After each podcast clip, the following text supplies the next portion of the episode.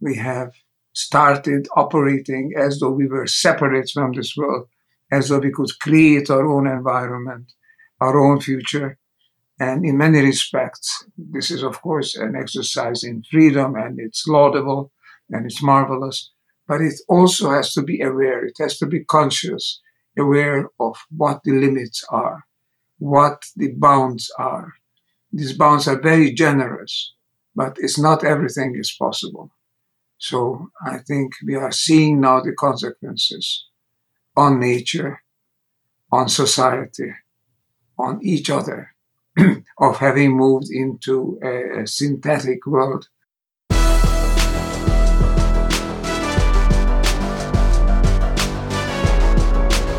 Welcome to Living 4D with Paul Chek. Today, Paul is talking with Ervin Laszlo.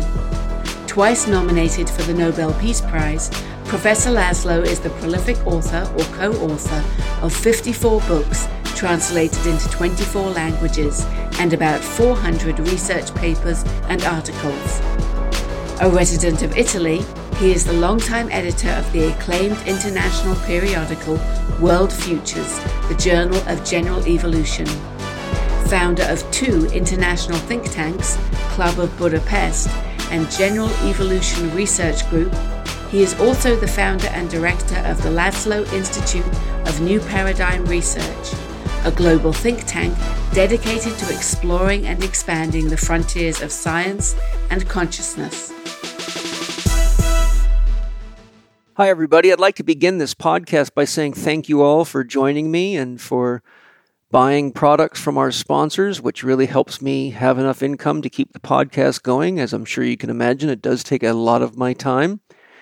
And I'd also like to thank you and give you a great big hug through the airways for sharing the podcast with other people so we can grow it together and spread the word. If you enjoy it, I'm sure you'd like others to enjoy it. Today, I'm really excited to introduce my guest today, actually, two guests today. But I'm going to start by saying that in my library, there's a literal storehouse of books of the greatest geniuses in many areas of science, health, religion, metaphysics, and more. In my collection of excellent books are about a dozen books by one of my heroes, Ervin Laszlo. He's a systems theorist and expert in many different fields of science, has twice been selected for the Nobel Peace Prize, has been awarded multiple honorary PhDs, and has been the recipient of numerous prestigious awards worldwide for his groundbreaking work. Ervin Laszlo is one of the most well informed, spiritually evolved thinkers of our day and is highly respected by the greatest minds in science today. He has published, contributed to, and served as editor for one, over 100 books and numerous scientific papers, probably hundreds actually. In his newest book, Reconnecting to the Source, The New Science of Spiritual Experience How It Can Change You and How It Can Transform the World, uh, I think Ervin really shares a lot of great solutions for what we all need to address today. Of all the people in the world that I felt could shed some light on how to deal with the real challenges we face in the world today, it's Ervin Laszlo. But let me point out that this interview was recorded before the coronavirus pandemic hit. So pay very close attention when he speaks about viral epidemics and related issues. I think you'll be quite surprised. Unfortunately, Ervin was in Italy when we did this interview, and it was late at night for him, so he can only give us about 35 minutes of his time. So, in this special interview, I invited James Phelps, Dean of my PPS Success Mastery Program and manager of the podcast, to engage in dialogue with me on each of the questions I asked and Ervin's answers. I think you'll be very impressed with the depth and clarity of Ervin Laszlo's wisdom and his suggestions for solving the challenges we face in the world today, and I hope you enjoy the dialogue James and I share in response to what Ervin proposes we do to bring about world healing today. This is one that is sure to make you think deeply about how we're living on this planet and what we can all do to ensure positive change in the world. Enjoy.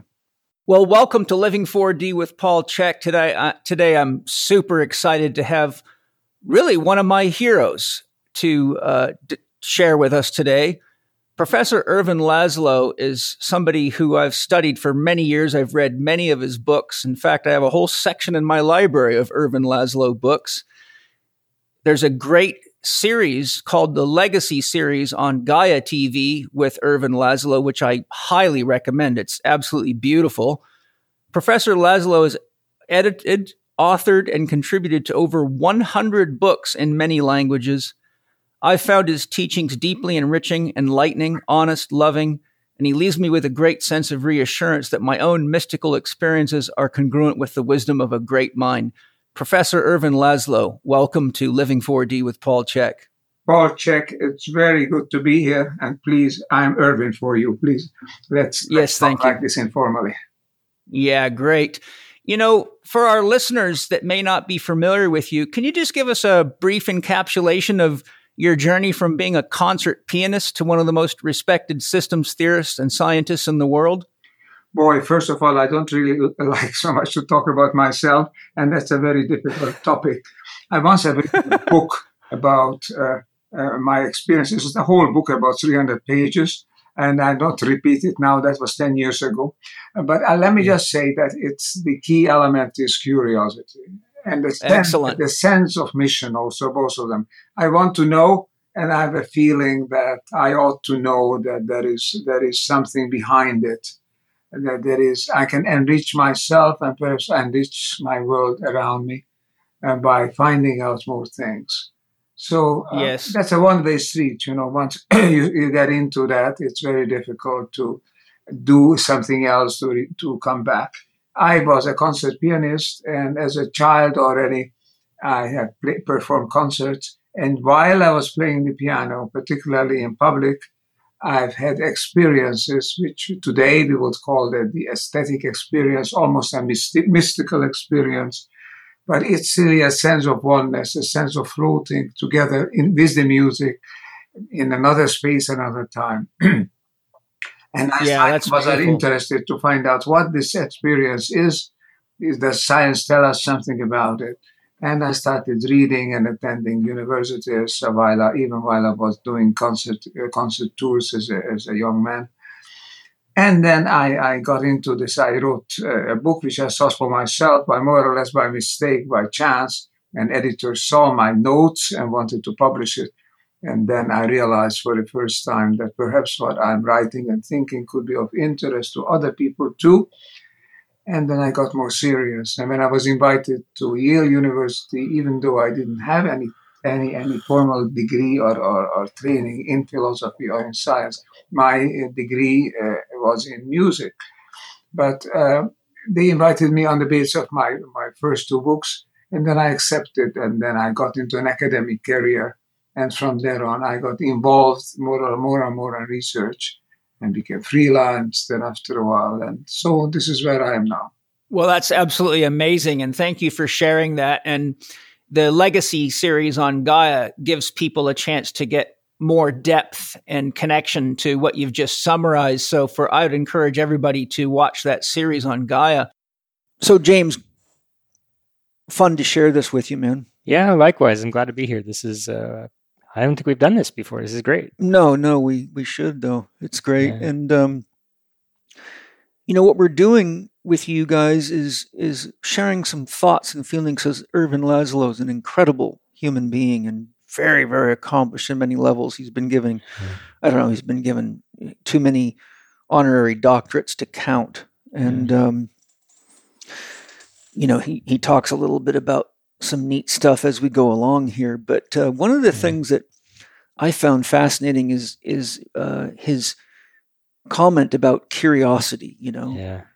and it's curiosity that drives me to do everything. I mean, Yeah. the th- thing I find, I'm, I'm sure you too. The more you know, the more you realize you don't know. yeah.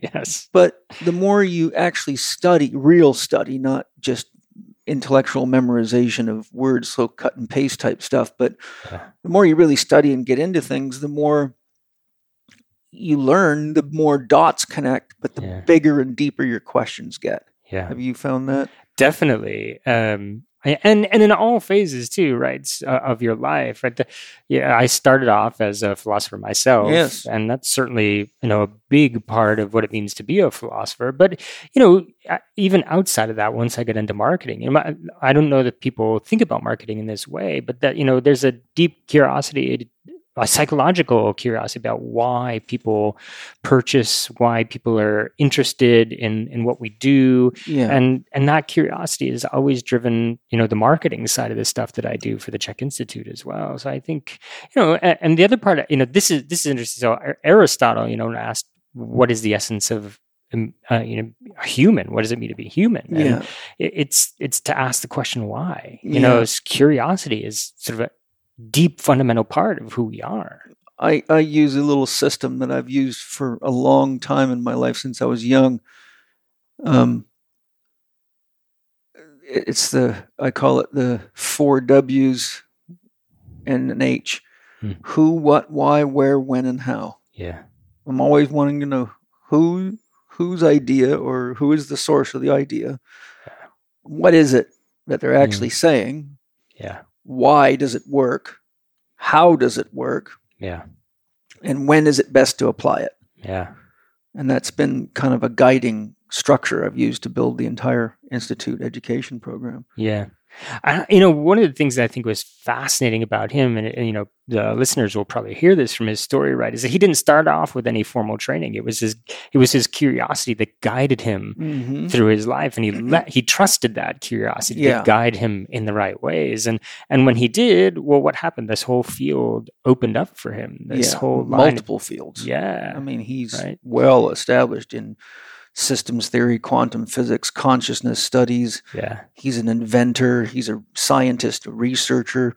I mean, this guy's got his hand, and he's an, he's, he's like eighty five or eighty six years old, and he's still Yeah. rocking it. You know. yeah, yeah, So he's a great inspiration. One of the things that I love too is, um, you know, he started off as a musician, and there's so many amazingly enlightened musicians out there. yeah, And I think that, you know, when I do drum circles and healing ceremonies and, you know, practice my own rattling, drumming, chanting, Tibetan bowls, I, I find that it, it's, you know, if you can relax into it, it's as powerful as psychedelic medicines Hmm. you know, and it's very opening and very beautiful. And I've been blessed to. I, it's only been in the last couple of years that this started happening to me. Probably the last year, I be, begin being in meditation and hearing music, Hmm. and said to my soul, "Is that the music of the spheres?" And my soul said, "Yes." Hmm. And it's I don't know. Maybe it's just you know I'm getting deeper and deeper into my own spiritual practice, and all of a Mm. sudden I'm beginning to hear the sound of the universe, and it's just yeah. mind blowing. It reminds me of listening to Hilary Stagg. is the closest person I could say. Like what what I hear yeah, sounds just like Hilary Stagg, the famous harpist, and Wow. and I love Hilary Stagg's music. Mhm. If you're not familiar with Hilary Stagg, check him out. yeah, But um, also, I wanted to mention one of my favorite all time books, since people are always wanting to know what I like, Mm. is a book called The Music Lesson by Victor Wooten, the famous jazz guitarist. So, Mm. if you want a mind blowing book that really is not only amazing from a musician, but teaches you what spirituality really is and how it can be used in your life on a daily basis, The Music Lesson's phenomenal. Yeah, I you know I think it's maybe one doesn't start to hear this until you get a little bit later in life, but that that there are there's music in almost anything and everything that you do, Yeah. and when you learn to hear it and relax into it, it's this amazing experience. And so, from my experience, you know, running, you know, I, what I would find is some of the most therapeutic. Uh, and meditative runs that I would have are ones where I would start to hear a music uh, that's created from my breathing Mm. and my feet on the ground Mhm. and all of that. And and when I would hear that and be in sync with that, then I would have these, like I said, uh, this amazing meditative experience for eight to 10, 15 miles. Yeah, flow state. Yeah, it's amazing. Yeah. Yeah. Well, I'm excited to get into it. So, what we're Yeah. going to do, you guys, is we're going to share our experience of Ervin Laszlo's responses to my questions, and hopefully, you'll enjoy the dialogue and um, and we'll get a more comprehensive, rich experience uh, because we'll all get to be involved. And uh, I think, you know, I wanted to do this with James because Ervin Laszlo is so deep and so amazing. We wanted to be able to just share our love and our impressions and experiences with all of you. So let's see what he has to say next. Yeah, let's do it. Ervin, I've titled this podcast The Future of Man because I've spent enough time studying your books and your video appearances where you express your concerns and the possibilities we have. So, without a long accounting of all the areas of Earth systems, social systems, education systems, etc., that are dangerously cri- uh, crippled, and I'm confident most of my listeners are aware of all these things. I'd love it if you could share what you feel are the greatest challenges and possibilities for these challenges uh, that humans have for each other and for the future of our world and, and, and, and life on this planet. Well, the challenge is there that we have stepped out of the zone of mm-hmm. influence, of the, the, in, the internal instinctive inspiration of our natural sense of who we are and what nature is around us. We have stepped out of it and we have created our own world, an artificial world. And in many respects, this world does not ag- agra- agree to or move within the bounds of what is permissible, what is possible, what is stable, what is sustainable in nature. The cosmos is a very strong guide and strong teacher, but we have to be able to listen to it. and I feel the challenges come because some, God knows, a few hundred years ago, we have started operating as though we were separate from this world, as though we could create our own environment, our own future. And in many respects, this is, of course, an exercise in freedom and it's laudable and it's marvelous, but it also has to be aware. It has to be conscious, aware of what the limits are, what the bounds are. These bounds are very generous, but it's not everything is possible. So I think we are seeing now the consequences on nature, on society, on each other of having moved into a, synthetic world where we are guided by all the our strong wish to for power, for money, for dominance, for winning in competitions, and so on. And this is moving us away from, out of the harmony with nature, out of the coherence of the laws, with the laws that govern development in the world. So that's the challenge. Here we are. We have got to find our way back because the way we are going now is moving in a bad direction, is moving us into increasing instabilities. Everything we see today, even outbreaks of viruses, are a sign, an indication, and perhaps a warning that we have got to mend our ways and work and live in a way which is consistent with the world around us. It's a very generous world. Many things are, are, we can do, but we have to know that what the information that is in this world, but the information which is in us is our guide. It's a GPS and it's in us instead of just following blindly ahead, competing with others for money, for power, for position, for privilege. We have got to know that besides all that, beyond all that, there is a higher aim, a harmony with the world, a, oneness with the world around us, and a co-evolving toward these levels of consciousness which are there to be uh, to be had, to be evolved. We, are, we can move toward this. Some of us are moving toward this, but as a society, we are moving in a bad direction right now. And there are indications that there's a change coming that we have got to promote that change. That's our role, that's our mission. Well, that's beautiful. Hi, everybody. I hope you're enjoying the interview. I suspect it's getting to be crystal clear that we must all work together now, without delay, to heal the social, cultural, religious, and political wounds we all carry, or we'll never be able to do the world work that demands our attention. If we don't, as Ervin Laszlo lucidly explains, the sixth extinction will come to fruition, and it's not a pretty picture. There's no better place to start than by consuming high quality certified organic foods and drinks, and Organifi has done all the hard work for you. They have many easy to use, high quality superfood products and protein sources so you can get your energy and mental clarity up to potential so you can live fully and contribute to your personal healing and world work with zest. Yes! Go to Organifi.com. That's O R G A N I F I.com. And at checkout, use the code capital C, capital H, capital E, capital K 20 to get your 20% discount on any of those products that you'd like.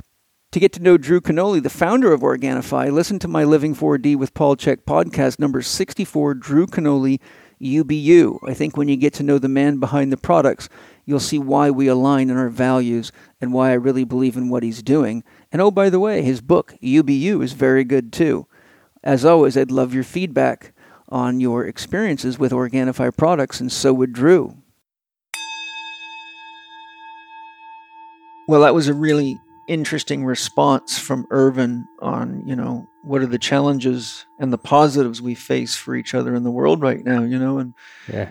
it's I think one of the key points that he made there that really rings true with me is that we've stepped out of nature into an artificial world of our own creation Yeah. and you know when you when you look at mind and philosophy of mind mind is something that um, can exist you know without a physical reality you know Mm. ideas information doesn't even require space quantum physics has shown that Yeah. you, you, you can you have non-local information it's Right. zipped you call it a zip file that goes down to zero Hmm. but the point i'm leading to is that when we actually start believing ideas Yeah. more than we believe our experience or our ideas take us away from the roots of what makes life Hmm. you know like we've all got smartphones and we've got you know eco powered cars or battery powered cars and we've got you know biohacking gadgets for every damn thing Hmm. and you know but the reality of it is is that if we really took the time to be in nature and to ask ourselves the questions is things like scientifically validated processed foods Hmm. really working for me what does my Yeah. body tell me you know Yeah. are all these drugs that are scientifically validated really working for any of us Yeah. you know yeah there's some good drugs that do help but they never help in absence of reconnecting to what your dream is Yeah. am i moving too much or too little Yeah. am i eating real food am i putting my hands in the farmers that are caring for the planet or am i just shopping for food like gasoline and not paying any attention to the fact that that's destroying the planet and am i getting enough rest from the activity of the workaday world and the constant incessant activity of most people's own minds to just step outside of it and when you step outside your mind in meditation you notice it's like a perpetual thinking machine you just Mm. watch it run Yeah. so there's my point the mind can run whether or not the body's coming along Hmm. and when you look at the science of memetics which is very coupled in with the concepts of, of brainwashing you know uh, richard dawkins says memes have no respect for genes Hmm. and so the example i give in my pps success mastery uh, lesson uh, two it i believe is it self mastery lesson two Yeah. on on how Yeah. the mind is Yeah. programmed and how Yeah. to unprogram it is you know let's think of a meme that everyone's familiar with things go better with coke Hmm. do they Yeah. do they really Yeah. And so think of all the little slogans that have been planted in our heads that are memes Yeah. that have no respect for our genes. Yeah. Right? We need to go to war, Mhm. right?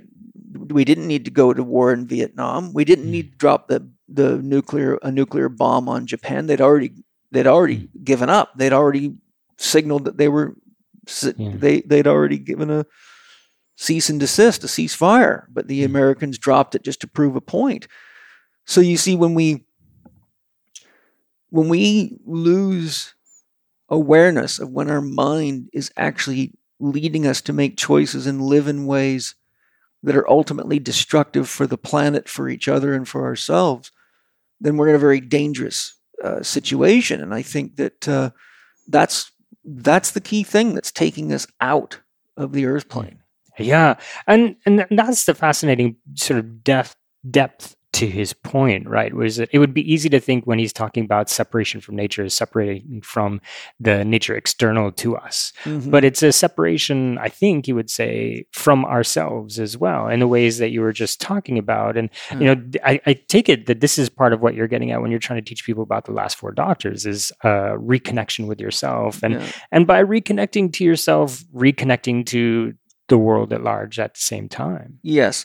You know, pe- people, the ego is a dangerous thing because it creates this real illusion of solidity, hmm. right?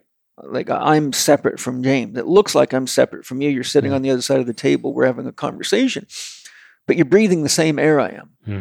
You're drinking water from the same planet I am. Yeah. You're eating food that came from outside you and enters into you to become the body that you wear.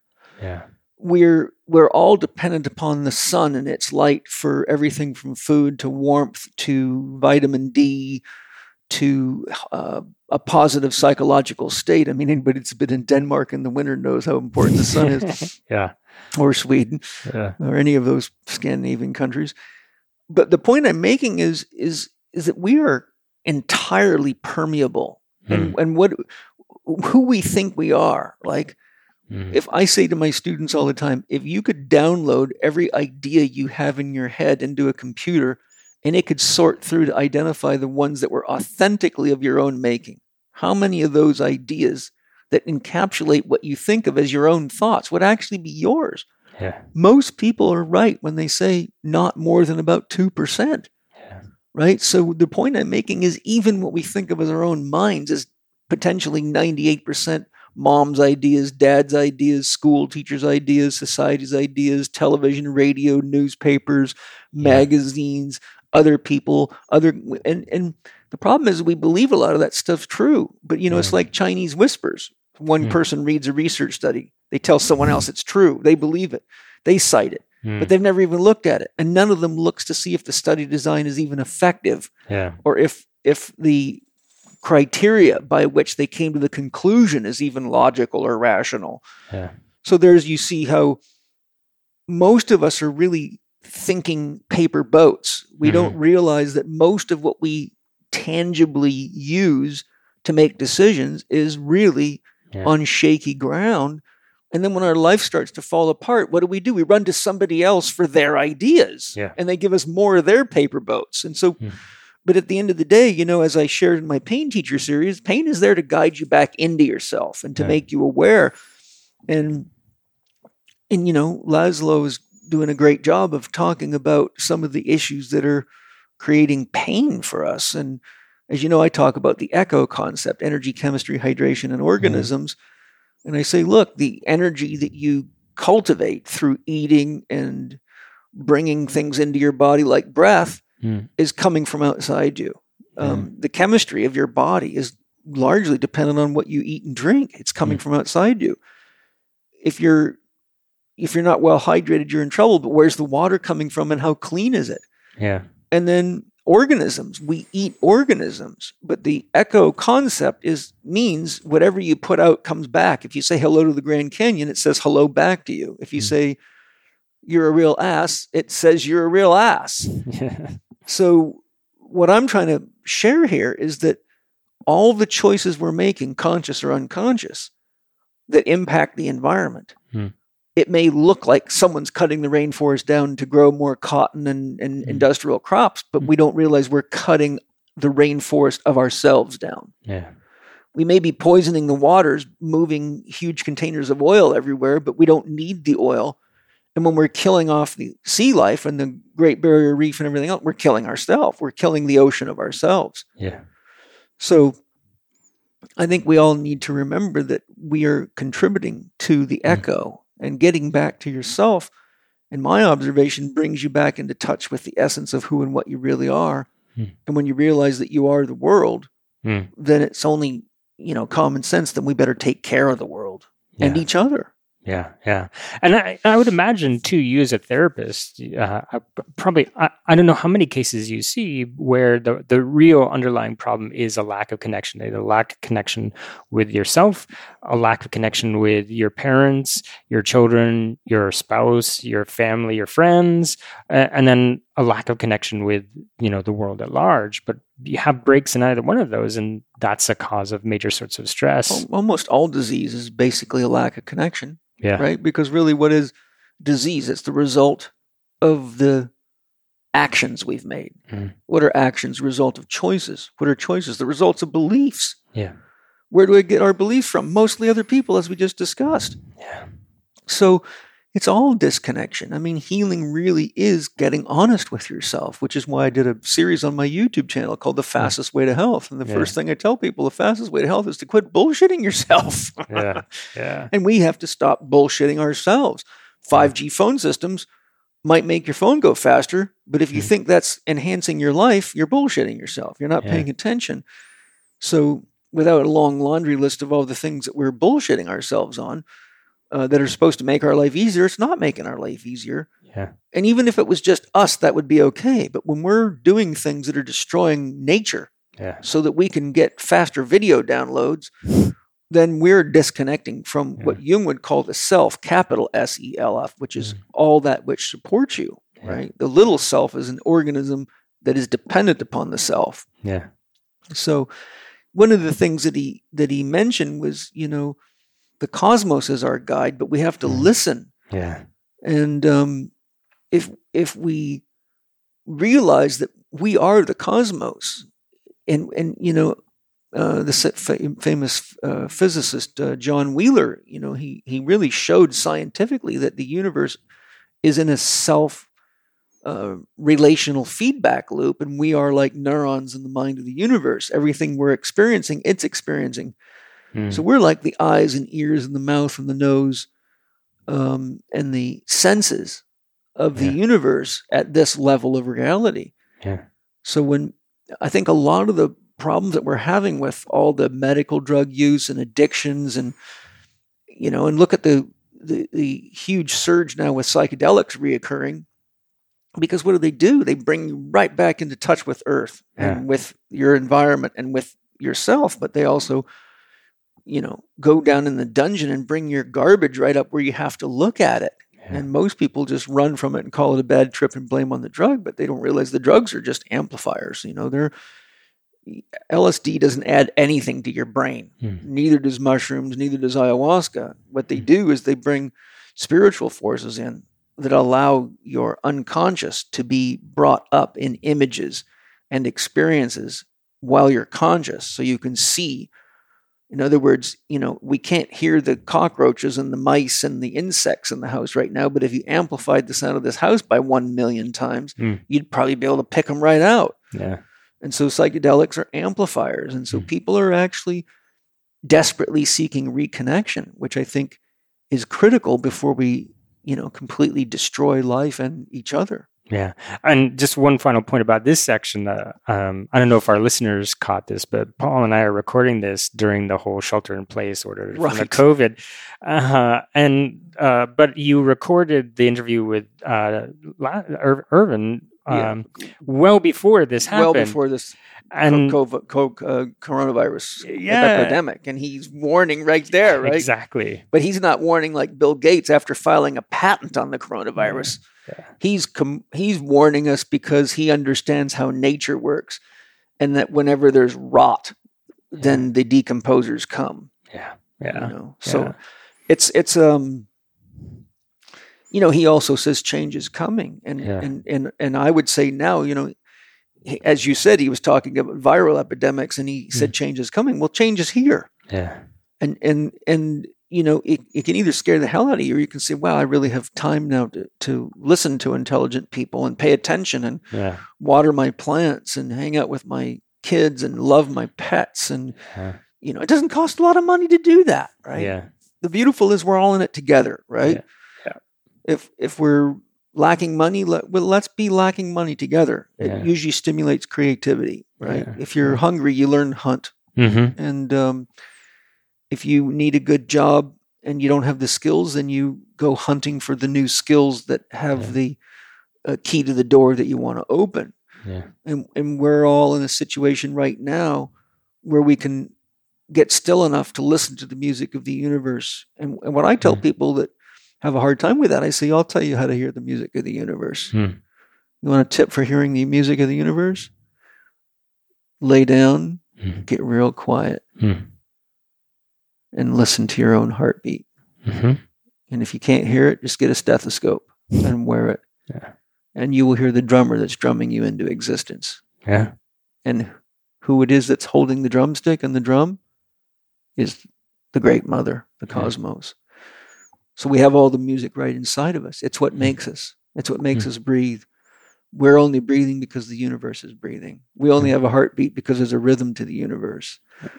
We Mm. have rhythms within us because they're expressions of the rhythms within the universe. And when we're sick, we're in a state of disease. Yeah. We're not listening to our heart. We're not paying attention to our breathing. We're not establishing rhythms such as sleep wake cycles, eating Mhm. meals adequately to keep our blood sugar level, and eating real food. And one of the things that brings up before we jump to his next point in the interview is that um, we we all have a chance to center ourselves Hmm. and and get clear on what what is what is sustainable Yeah. what do we all need together right Mm. um, we don't need segregation Hmm. and we don't need uh, billionaires that are trying to control the population and act like kings and emperors from days gone by i hope Hmm. but what we do need to do is say you know look we're in this together Hmm. we're all the children of the universe and the children of mother earth and we have enough resources to go around we Yeah. really need to start spending less money on defense budgets and more money on true connection and support for each other and say okay these people over here need some Yeah. food Yeah. uh, we need some such and such resources and if we start sharing with each other Yeah. and just say okay let's just make sure everybody Hmm. can enjoy life then i mean it would be a radical re- restructuring of the whole capitalist system Mhm. but i think that's got to happen or we're Hmm. going to capitalize ourselves right into non-existence yeah. Well, and this is part of the point about uh, cooperation versus competition. exactly right and that that we in many ways came out of cooperation and so to separate ourselves in the way that we do through making our lives about competition yeah again it's another way of separating ourselves from ourselves yeah you know Fred Alan Wolf says something really cool sex is the future calling you into your potential Hmm. um, and how does that relate to cooperation well hopefully each of us is the product of people that are making love which is a Hmm. cooperative effort yeah right so we did begin as a cooperative effort it Yeah. takes two to do that tango and you know the more love there is between the parents usually the better the child fares in the world Yeah. and if we realize we're all in a cooperative effort we're making love and if we're not paying attention then it's shitty.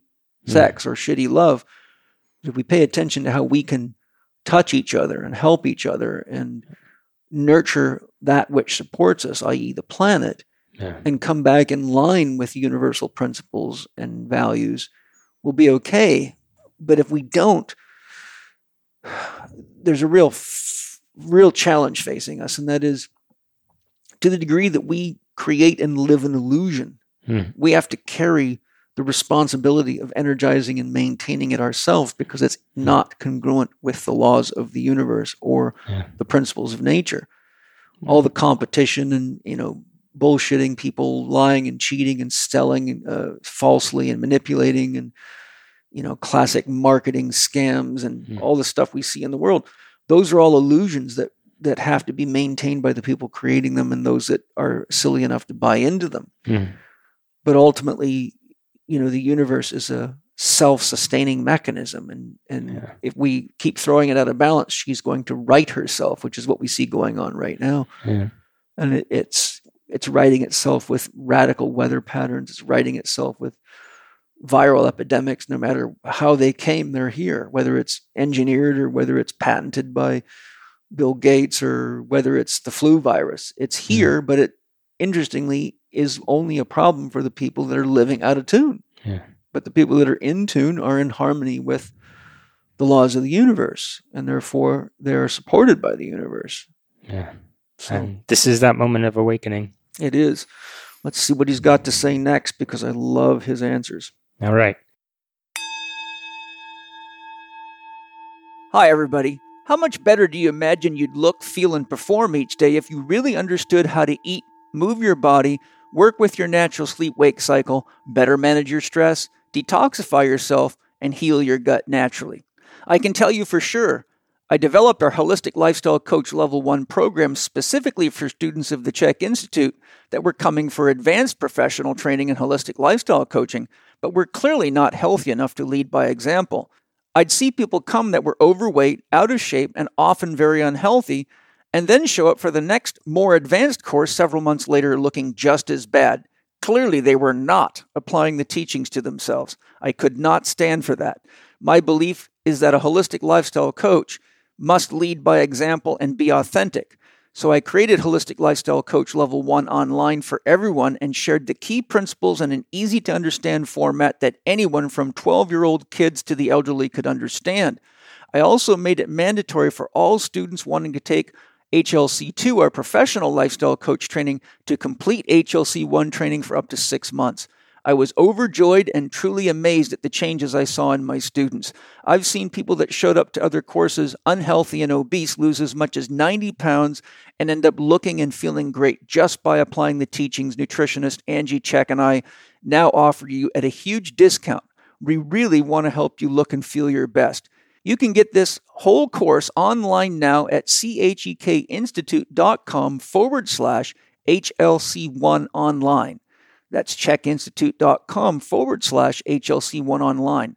Listeners to Living 4D with Paul Chek get a $100 discount. We are motivated to help all of you look and feel your best during this crazy period with the coronavirus and all the issues going on. On checkout, use the code L4DHLC, no caps. That code again is L4DHLC, no caps. This is sure to be the best investment you've ever made in yourself or your family. And as always, we'd love your feedback. Enjoy. We live in a world that is steeped in both religious programming and the division that, that, that the religious programming has caused for quite some time. We live in a world in which there's a great divide amongst scientific materialists who still hang on to Newtonian thinking, and those such as yourself, William A. Tiller, Fred Alan Wolf, Dean Radin, Claude Swanson, David Bohm, Gary Schwartz, Edgar Mitchell, Arthur M. Young, and many others that see a unity between source and the sum of its parts. We live in a world where many corporate leaders and political leaders like Donald Trump seem to feel that the world is just a bunch of matter and that nature is ours to conquer and do what we want with and have little concern for the consequences. The same kind of division can easily be seen in issues of the brain and consciousness and the views on people have on what happens when we die. In science, there's a saying that the old guard at the top has to die before new ideas can be embraced and emerge. My question for you is Do we have time to wait for those in powerful positions with limited, dangerous viewpoints to die before we reach a consensus on what we are, what our relationship to the earth and the cosmos is, and what must be done before we reach a tipping point in this sixth mass extinction? Well, we have reached various tipping points already. And there's no question that we can just sit back and wait. Wait. That's the worst thing we could possibly do. If, if we join the negative trends, in a way, in the short term, curiously enough, paradoxically, we are enforcing a crisis and that will move us forward, but at a great danger, at a danger possibly even of our extinction. So it's better, it's safer to already move beyond this tipping point, the current, all, all these questions that you note yourself is all these pe- people who are my heroes as well, my colleagues. I love to work with them and we are developing a new paradigm, a new way of thinking and feeling and understanding. And that is, I think, the future, the future of mind, man, the future of mankind depends on absorbing this new paradigm, this new way of looking at ourselves. It's coming, yes. it's there, but we have got to get into it consciously, listen to ourselves, and move forward. Yes. Well, James, as you can see, I was asking about religious programming and division, scientific materialism, and the separation that creates, um, the corporate leaders and the destruction of nature, and um, the issues of you know the brain as the source of consciousness, which is you know uh, again an expression of scientific materialism. Hmm. And uh, you know the big question I asked him at the end is, do we have time to wait for all the leaders to die before the paradigm shifts? Yeah. you know because that's been the problem in, in science particularly and in some ways philosophy but in all the Mm. major fields of study because we're uh, our world is is really our education comes largely by way of academic institutions where people have stakes in their positions and stakes in their belief system i mean Mm. all you got to do is look at the how the quantum physics revolution really created a huge dichotomy in science and to this very day we still have people clinging to newtonian science when Mm. it's like a hundred and something years blown out of the water Yeah. and though we've realized it applies to the material realm where you know if a cue ball hits the billiard Mm. balls they Mm. move right Mm. so there's a cause and effect at this level but that's not what's happening behind it right so you know what what I really loved was was his response. And, and you know his first thing is we can't sit back and wait. We can't wait for the for the old guard to die because they're they're you know look at Donald Trump. He's by Mm. all intents and purposes is an elderly man but he's got some really rigid dangerous ideas based on separation building walls drilling for Mm. oil fracking Mm. getting rid of the EPA the Environmental Protection Agency Yep. and does all this so beautifully behind the smokescreen of a coronavirus. He's passing all sorts of laws to make all this Mm. sort of stuff happen. We've got 5G phone systems being installed in schools everywhere while people are at home and there's no kids in schools. People are often not aware of that. Yeah. And, you know, so, you know, I think his key word is we cannot just sit back and wait. Yeah. And and really being passive is um is is really voting Yeah. if you're not participating in a democracy and you're not sharing your opinion and living in accordance with that opinion, then you are part of the problem. Yeah. And you know, the first person that hurts is the individual that's participating that way. It's their health that's going to get squashed. It's their finances that are getting, you know, tormented. It's Mhm. their uh, adhering to the uh, Darwinian idea of of only the strong survive that leads a lot of people in depression because Yeah. you know a lot of people out there aren't really equipped for the intensity of the kind of the corporate world and you know I make a living as you know working with burned out corporate executives that suffer from addictions and frustrations and spend most of their money on trying to figure out how to get their health and their sanity back Yeah. so uh, you know these are are very very real and I think Mm. He's right. We do need a new paradigm. That's really what I've devoted my whole life to. Yeah. Holism. The paradigm is holism, Yeah. right? Don't you think? Oh, for sure, right? I mean, that's the the 180 degrees from where we are now, right? Uh, now we're in this mode of separation, Yeah. separation from ourselves, from society, from each other, from nature, and uh, that's what's gotten us into this place. And the thing is, there's there's another real point. Hmm.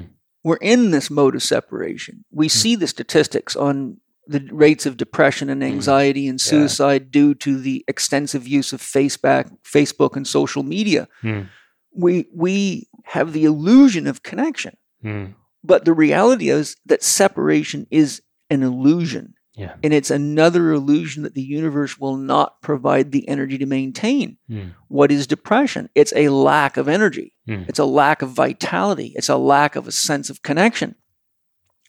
Whenever your sense of vitality reaches the point at which your own biological systems seem threatened, you have a massive cortisol response. Mm. Your body's in a fight or flight reaction. Yeah. And if you look at the values memes, once you get down in Clare Graves' model. Into beige, where you're sick or you're unhealthy, Yeah. you become like a child that's completely self centered. Yeah. You need the support of other people. You Hmm. can't feed yourself. You can't Hmm. pay your bills. You're stuck in bed. Mm. So the illusion that we're trying to maintain Yeah. that's separating us is actually bringing us into a crisis of self where we can no longer effectively participate in a new paradigm in a, in a, in, and being democratic And while this is all going on, the same forces that are creating all these mediums, such as Facebook and Google, are also um, taking away our freedom of speech. I mean, this Mm. whole coronavirus thing has been an interesting experiment in freedom of speech. Yeah. My video was put up on Facebook by one of my clients, and she said within a few minutes it was taken down. I've had many, many of my friends and fellow podcasters and leaders in their various circles have the same thing happen. They share a little truth, and boom, it's gone. Yeah. So, you know, the, the, the point I'm making is that the same companies that have deemed themselves our parents, Mm. right? I watched a, a, a I watched Mark Zuckerberg, the Mhm. founder of Facebook, Yeah. and it was a documentary, and they showed him, you know, getting deposed and you know Mm. asking questions, Mm. And he kept saying, "Well, we think Mm. that the community should be this way." We Mm. so I'm watching this guy, and he's playing Moses. He Yeah. he's writing the Ten Commandments. Yeah. And Bill Gates is writing the Ten Commandments. Bill Gates is saying you have to have these vaccinations, right? You know, without getting into the conspiracy behind all that, we have now got people playing God, Yeah. and everyone's laying around being passive about it. Yeah. When you turn your life over and you get sucked into these things, and you know, I interviewed Niall, um, uh, Nir Eyal, Mm. who wrote the book Hooked, and laid it right in front of you. This is how they get you hooked Yeah. right? And then he had his own problems with getting hooked and wrote Indistractable to say Yeah. this is how you get unhooked, Yeah. right?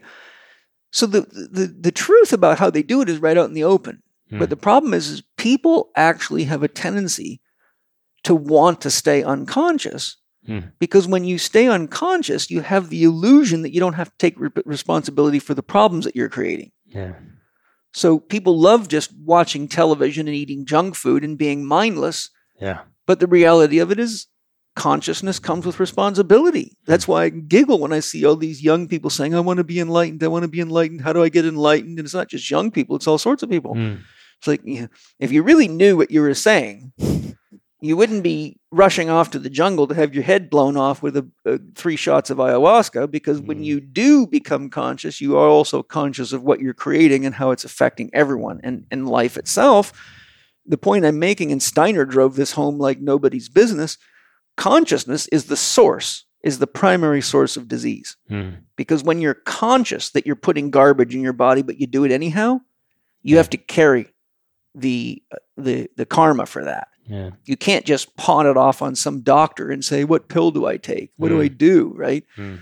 When you realize the banking system's screwed, but we don't get together and say, "Let's figure out how to reform it," Mm. and you just let the government run away with it, well, you got the same problems that keep pushing the national debt and you know military budgets and everything through the roof. And then what does Trump do? Trump says, "Okay, let's." Give you two trillion dollars to help you while you're in this coronavirus epidemic. Mm. And I'm looking at this going, do you have any idea what would happen if we spent $2 trillion to teach people how to eat, move, and be healthy, Yeah. how to eat real food, Yeah. right? C. Everett Yeah. Koop, previous Surgeon General, got on TV, told everybody 90% of the chronic diseases that kill most Americans are diet and lifestyle related. Yeah. And they fired him the next day Yeah. for saying that, right? If we put $2 trillion into public education on how to live in harmony with this planet, and we give stipends to organic and, and biodynamic farmers and Yeah. gave stipends to support companies to become sustainable, and we stopped using oil and we use zero point energy for which there's been numerous patents that have been confiscated. Mm. We have the technology right now to be completely free of energy, but the people making tons of money off the energy are fighting that like crazy. Mm. And the list is long. So, one of the paradigms that we're in is that we have to stand up as a democracy. Mm. You know, the government cannot over cannot overthrow millions and millions and millions of people who say we won't put up with this anymore. Yeah. But the people that are eating junk food and watching garbage on television and bitching each other out on Facebook don't have time Yeah. or the energy to be part of a democracy because they're too caught in the illusion. Yeah. And that's where I see, you know, that's really what the Chek Institute's all about. And um, you know, when we when we start finding out the science behind 5G and all the things that's doing, Okay, so you're trading faster download speeds for uh, technology that could give countless millions of people cancer and other diseases has been shown to be extremely destructive in nature. So here we are again. What does it do? It's candy Hmm. that allows you to stay unconscious and be buried in media, Hmm. 99% of which is just garbage that's not based on any truth whatsoever. And so I think we're at a, a really um, dangerous time. And I think one of the key factors we have to do is we really have to rehaul, overhaul our education system Yeah. because what is education? It's the basis of the way we see, perceive, believe, and act in the world. Yeah. We've got to get rid of all this corporate funded education. We, you know, I travel all over the world lecturing at conferences, and now, and I instead of getting paid to teach, I have to pay to teach. Hmm. And almost every single lecture is tied to something being sold in the trade show. Yeah. So it's not even an educational forum anymore. It's a marketing forum. Yeah. The education's not even in it anymore. Oh yeah. And it's it's that way in almost all fields. We've got to go. We've got to revamp our education system, or the kids of tomorrow are going to be addicted to the same junk food, iPhones, and they're going to be following uh, Mark Zuckerberg's Ten Commandments, and they're all going to be vaccinated with chips in them and poisoned, and they can flip a switch and take them out anytime they want to, because you're dealing with, uh, you know, a, a, a separationist concept. Yeah. You're dealing with he who has the gold rules. Yeah. And that, you know, and that idea of separation, in some ways, I think we need to have um, a new paradigm of what it means to be a democracy, because our democracy comes from this sort of 18th century Enlightenment, quote unquote, Enlightenment Yeah. tradition, right, from from Europe, and but built into that sense of democracy, that the whole goal is to create, you know, what they call the liberated individual, right? So democracy is built to produce individuals, right? Yes. And right in there is the sense of separation. Yeah. And so somehow we've got to reconceive what it means to be a democracy and to live in a democracy and to participate with one another in a Mhm. democracy apart from, you know, uh, whatever it is that uh, the government has in place now.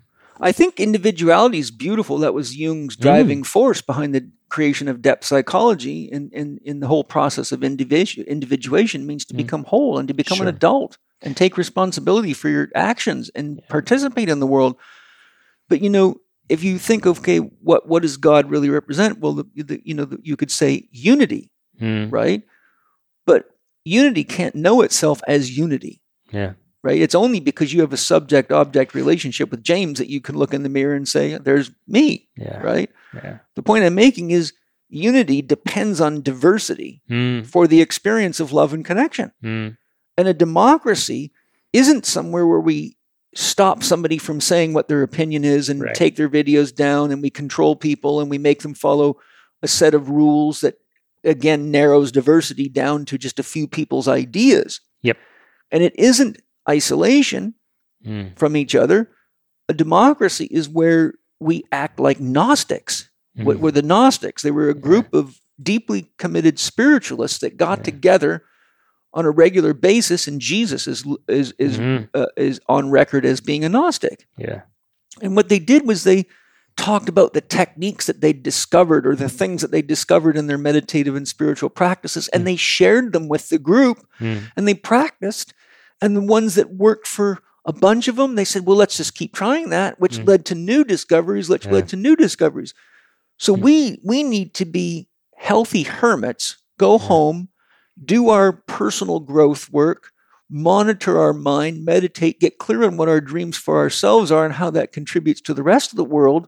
And then we need to be Gnostic and come together and use the technology that we have to share great ideas, to share concerns, to share research that says we need to be careful about things, to share research that says this works really well.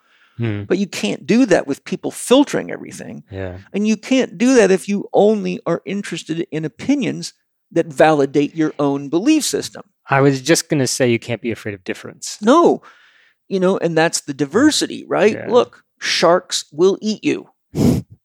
They're very interested in their own opinion and their own way, but they're part of a cycle of nature. Yeah. And so all I'm saying is is that when we realize that you can't really think honestly until you look at opposing viewpoints. Hmm.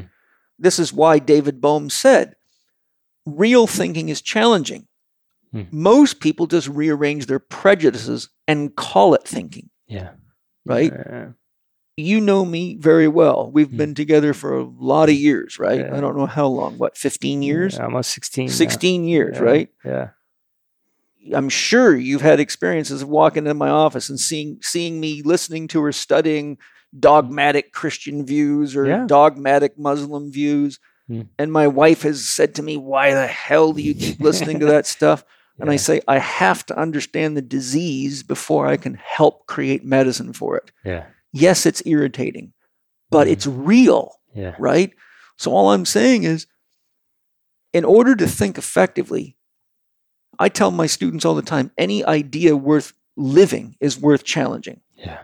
If you don't ask yourself, is Jesus really the only begotten Son of God? Hmm. Is do you really have to take Jesus as your Savior to get to heaven? Most people don't want to ask that question because Hmm. it'll challenge their belief system. Hmm. And by definition, a belief system is closed, Yeah. which is what starts wars. Yeah. Now we've got to grow up. Now we've got to get mature in our thinking. Now we've got to be our own debater. One of my exercises, I put up a, a proposition. Hmm. The proposition might be everyone needs to eat organic food. Mhm. Then I go sit on the other side of the table Hmm. and I say, okay, now I'm going to debate against myself. Mhm. And I work that debate until Hmm. I come to a point where I think, okay, I've got the best um, median, the best um, catalyst. Mhm. You know, how do we bring these two things together, Yeah. right? Well, people would say, well, not everybody can afford organic food. Right. Okay, good. Well, if we stop spending all the money that we're spending on the military budget and we've made it profitable to get into organic food and for organic farming, and it became an, a much bigger industry, then the prices would go down. Yeah. You see what I'm saying? Like Yeah. everything connects to everything else. Yeah. And that that's the paradigm that I think uh, Laszlo's really not saying outright, but he is saying we need a new paradigm. And the new Yeah. paradigm is we we have to start acting like responsible adults Yeah. not passive junk food eating, drug using. Um, and it's not even hippies because hippies were, you know, holistic. It's um, it's brainwashed individuals, and I feel very sad that so many people have been caught. But when you think about it, today most kids are raised in front of televisions, getting brainwashed from the minute they come out of the womb. yeah. So, as frustrating as it is, I just have tremendous empathy for people. But those of us that are smart enough and intelligent enough and awake enough to realize what's going on can start educating people. Yeah. And that's really what this whole podcast is about. Let's be, let's wake up. If you don't believe me, check my resources. Most people Hmm. that argue with me about all sorts of stuff have no foundation for their argument except their own conditioning Yeah. right? Which is based on superficial, uh, you know, not evaluated beliefs. Yeah. I love being demonstrated to be wrong. I say, well, thank you. You just taught me that I can do something better, Yeah. right? So I think uh, I'm just really grateful that there's people like Laszlo in the world. Let's uh, Yeah. want to see what he's got to say now. Yeah. Let's do that. Let's dive into it. All right. Hi, guys. I sure hope you're enjoying the podcast with Ervin Laszlo and my engaging dialogue with James Phelps. You know, I'm sure you've heard me talk about my search for top quality CBD products in previous podcasts, but the truth is, I did look high and low for a year at least to find a certified organic CBD supplier with top quality products. When I tested One Farm's products, I was downright impressed. There was no question that their products are the cleanest products with the best energy and effectiveness I've ever tried. One Farm has a beautiful line of CBD oils in different doses and flavors, a water soluble CBD extract that offers 20 milligrams per serving as a dose, and a lovely soft gel option, a variety of excellent skincare products, a potent turmeric relief cream to ease muscle and joint discomfort, and even a beautiful lip balm. I encourage all of you to go to https colon forward slash forward slash onefarm.com forward slash check. That's https colon forward slash forward slash onefarm.com forward slash CHEK. And when you're there, click the Explore tab, then the Our Story tab to see the beautiful video footage of their farm, soil, water and watering system, CO2 extraction, and more.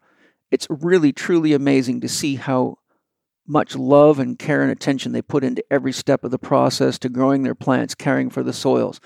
They fit my value structure beautifully. And I know for sure when you get their products, you are definitely going to notice how clear, pure, and effective they are. As a sponsor of Living 4D with Paul Chek, One Farm generously offers all of you a 15% discount on any purchase by going to https colon forward slash forward slash onefarm.com forward slash CHEK. No discount code is needed. Just follow the link. You'll know you're there because you'll see pictures of me and some of my podcasts featured there and your 15% coupon code will be automatically added to your order. Have a look at their excellent range of CBD oils, beauty products, edibles, and more. And I promise you, you will be impressed with the quality, the cleanliness, and the effectiveness of One Farm's awesome certified organic products.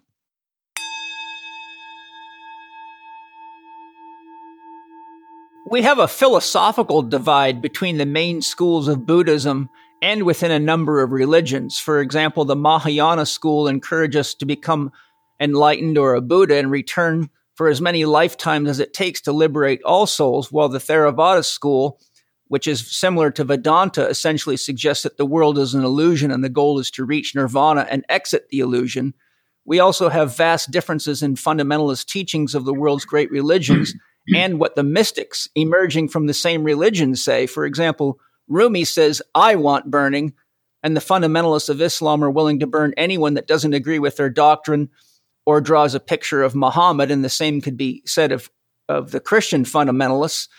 If we look at the cross section of people ranging from fundamentalists to mystics, there's clearly a stratification of consciousness, as Arthur M. Young, Gene Gebser, Ken Wilber, and many others have clearly pointed out. When I look when I look at uh, who sees the big picture, I see people such as yourself, Deepak Chopra, Fred Alan Wolf, Fred Alan Wolf, and others who display characteristics of integral consciousness. But research shows that only makes up 2% of the population.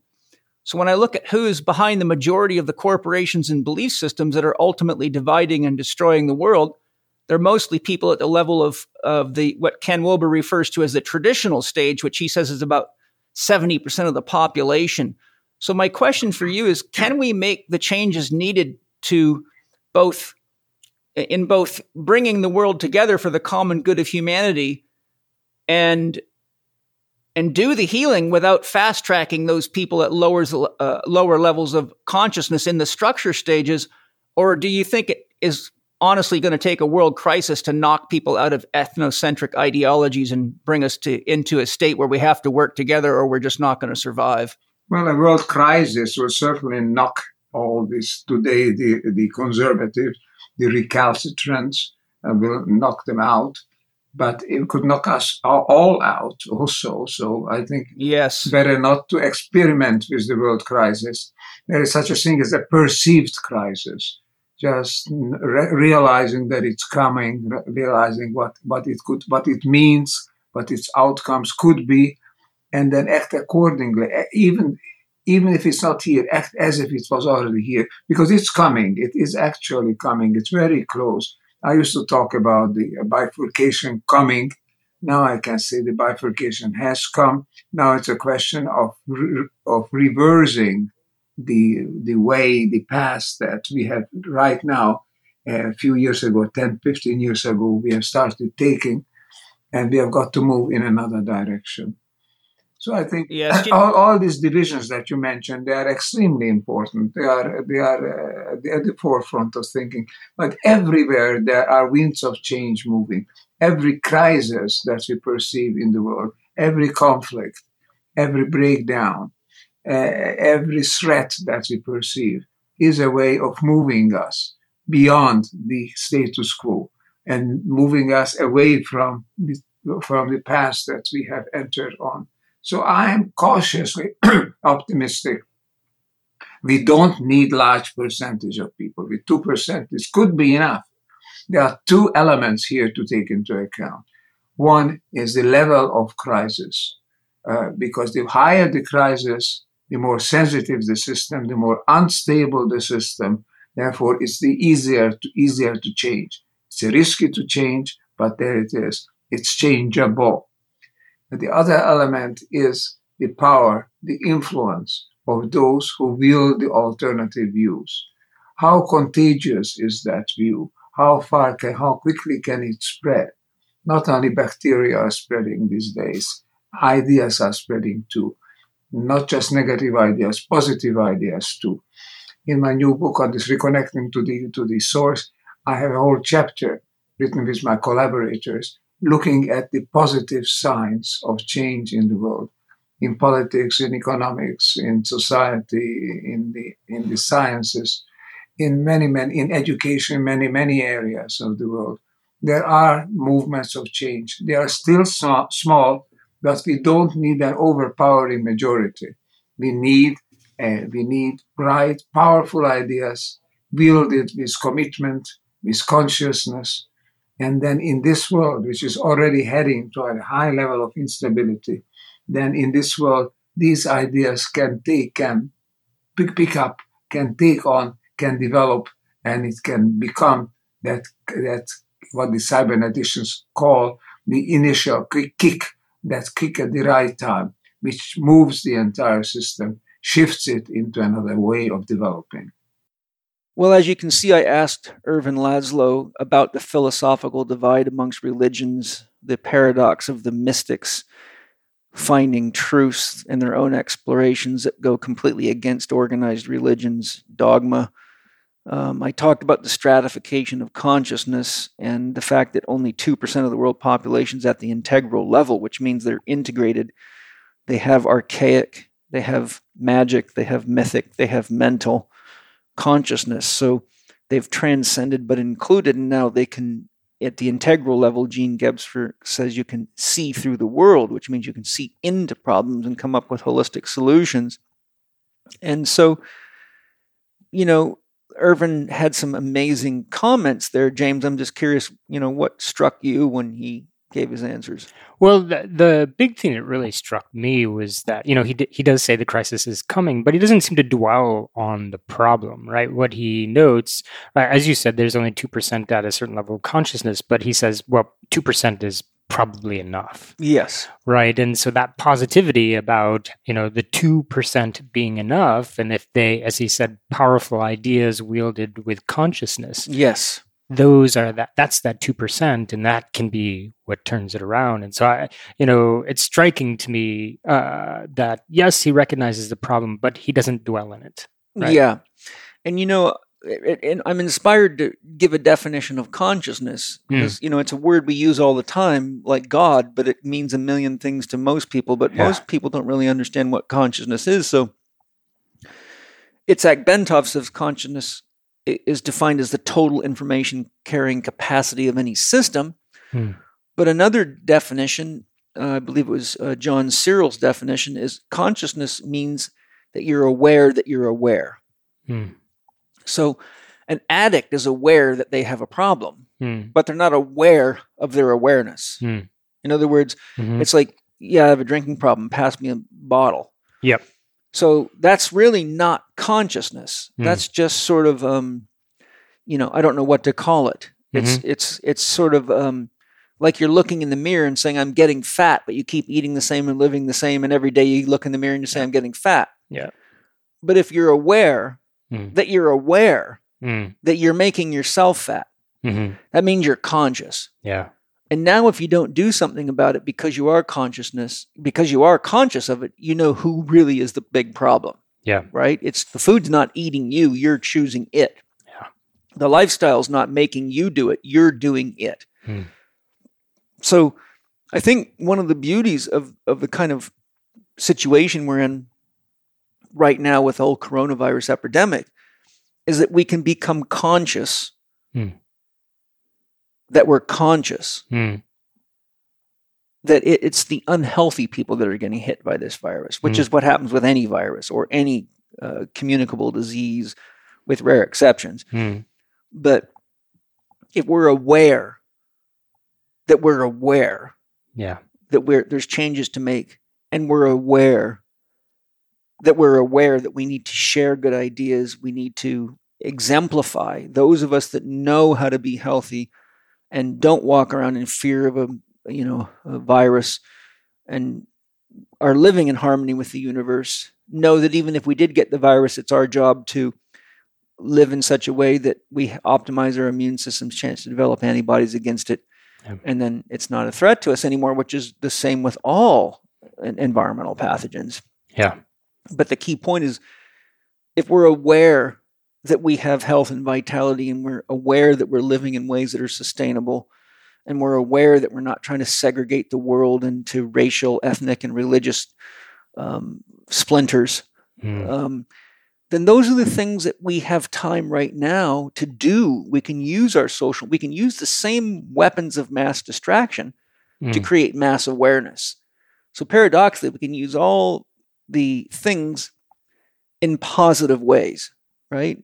Mm. Uh, if we have junk food, then we can use it by a, as a reminder of what we don't want to do to ourselves and not put money in the hands of people manufacturing it. So Yeah. leave some junk food on the table and say, "That's my altar to death." Mm. and I'm going to choose the organic carrot and the free range animal and the wild caught fish, and knowing that I have to pay attention to what goes into the ocean because even the wild caught fish get sick. Hmm. So, therefore, I have to not spend money on products that are made by corporations that are poisoning the environment because there's the echo effect coming back to get us. Yeah.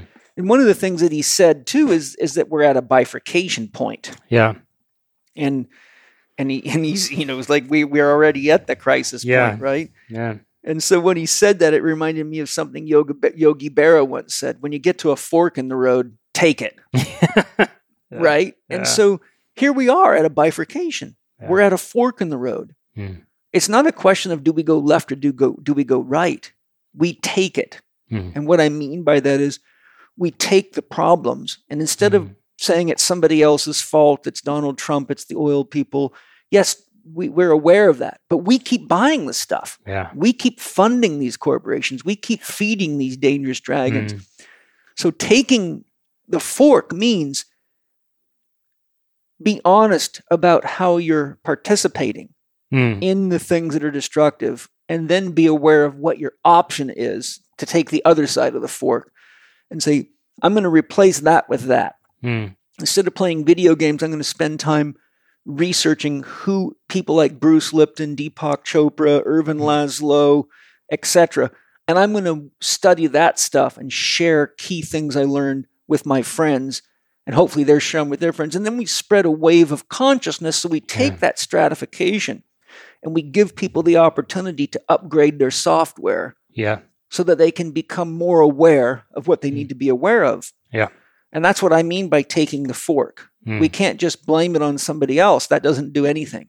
Yeah. As Lao Tzu said a very long time ago, the government always reflects the people, Mm. right? So the Mm. government's mirroring our own shadows back to us. It's mirroring our desire to be children and be spoon fed and to be passive and to be entertained all the time and to avoid the rigors and the challenges of real creative thinking and developing new systems and taking advantage of the opportunity as you said when a system's unstable it's easy Yeah. to change Yeah.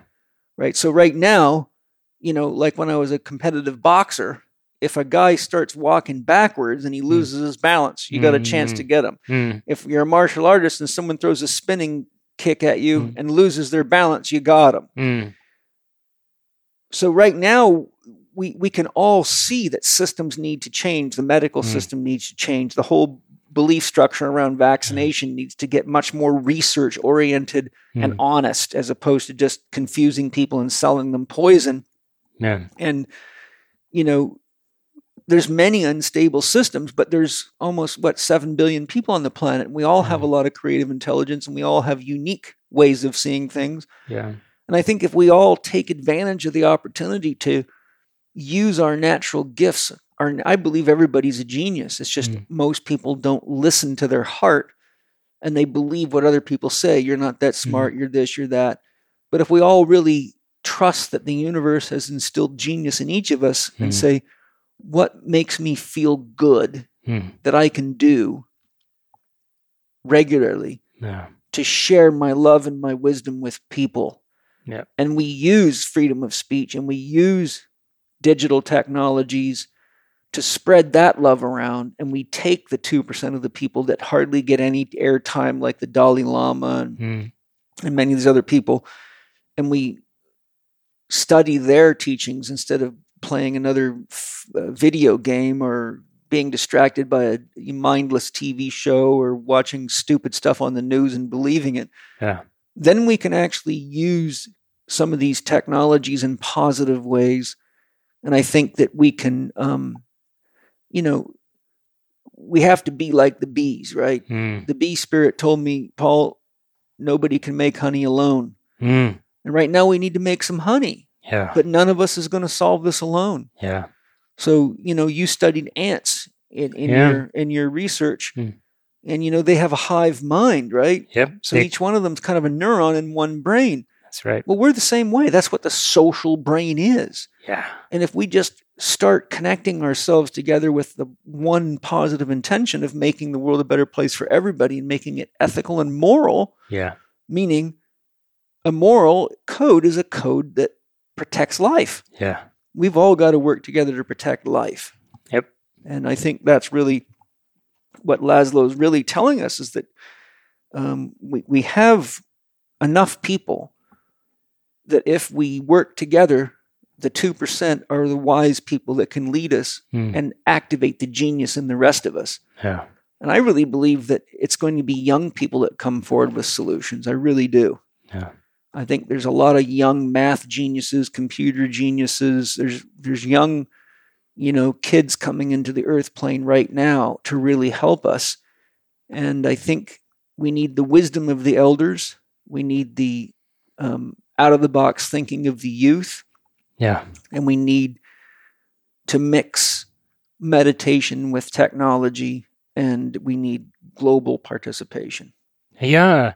I mean, I think that um, every generation sort of sees its parents in certain light, but I, I think that, you know, the, the, what the young kids will see, uh, and I think, you know, gosh, I sound so old saying that, but I, I, I think that it, even, you know, people in their 19, you know, later teens, early 20s are already seeing disconnection Yeah. as the problem right they're already seeing that in us you know an alienation from community an alienation from the work that we do uh, and i think that's very present in their consciousness Yeah. and so uh, you know that I, I think that will certainly drive them uh, and the choices that they make Yeah. because they're seeing the effect that it has on on us but they're seeing the effect that it has on them too i mean Sure they are. uh, in terms of like unemployment, right? You know, Yeah. if you are in your late teens and early 20s, you're getting the worst of that, yeah. right?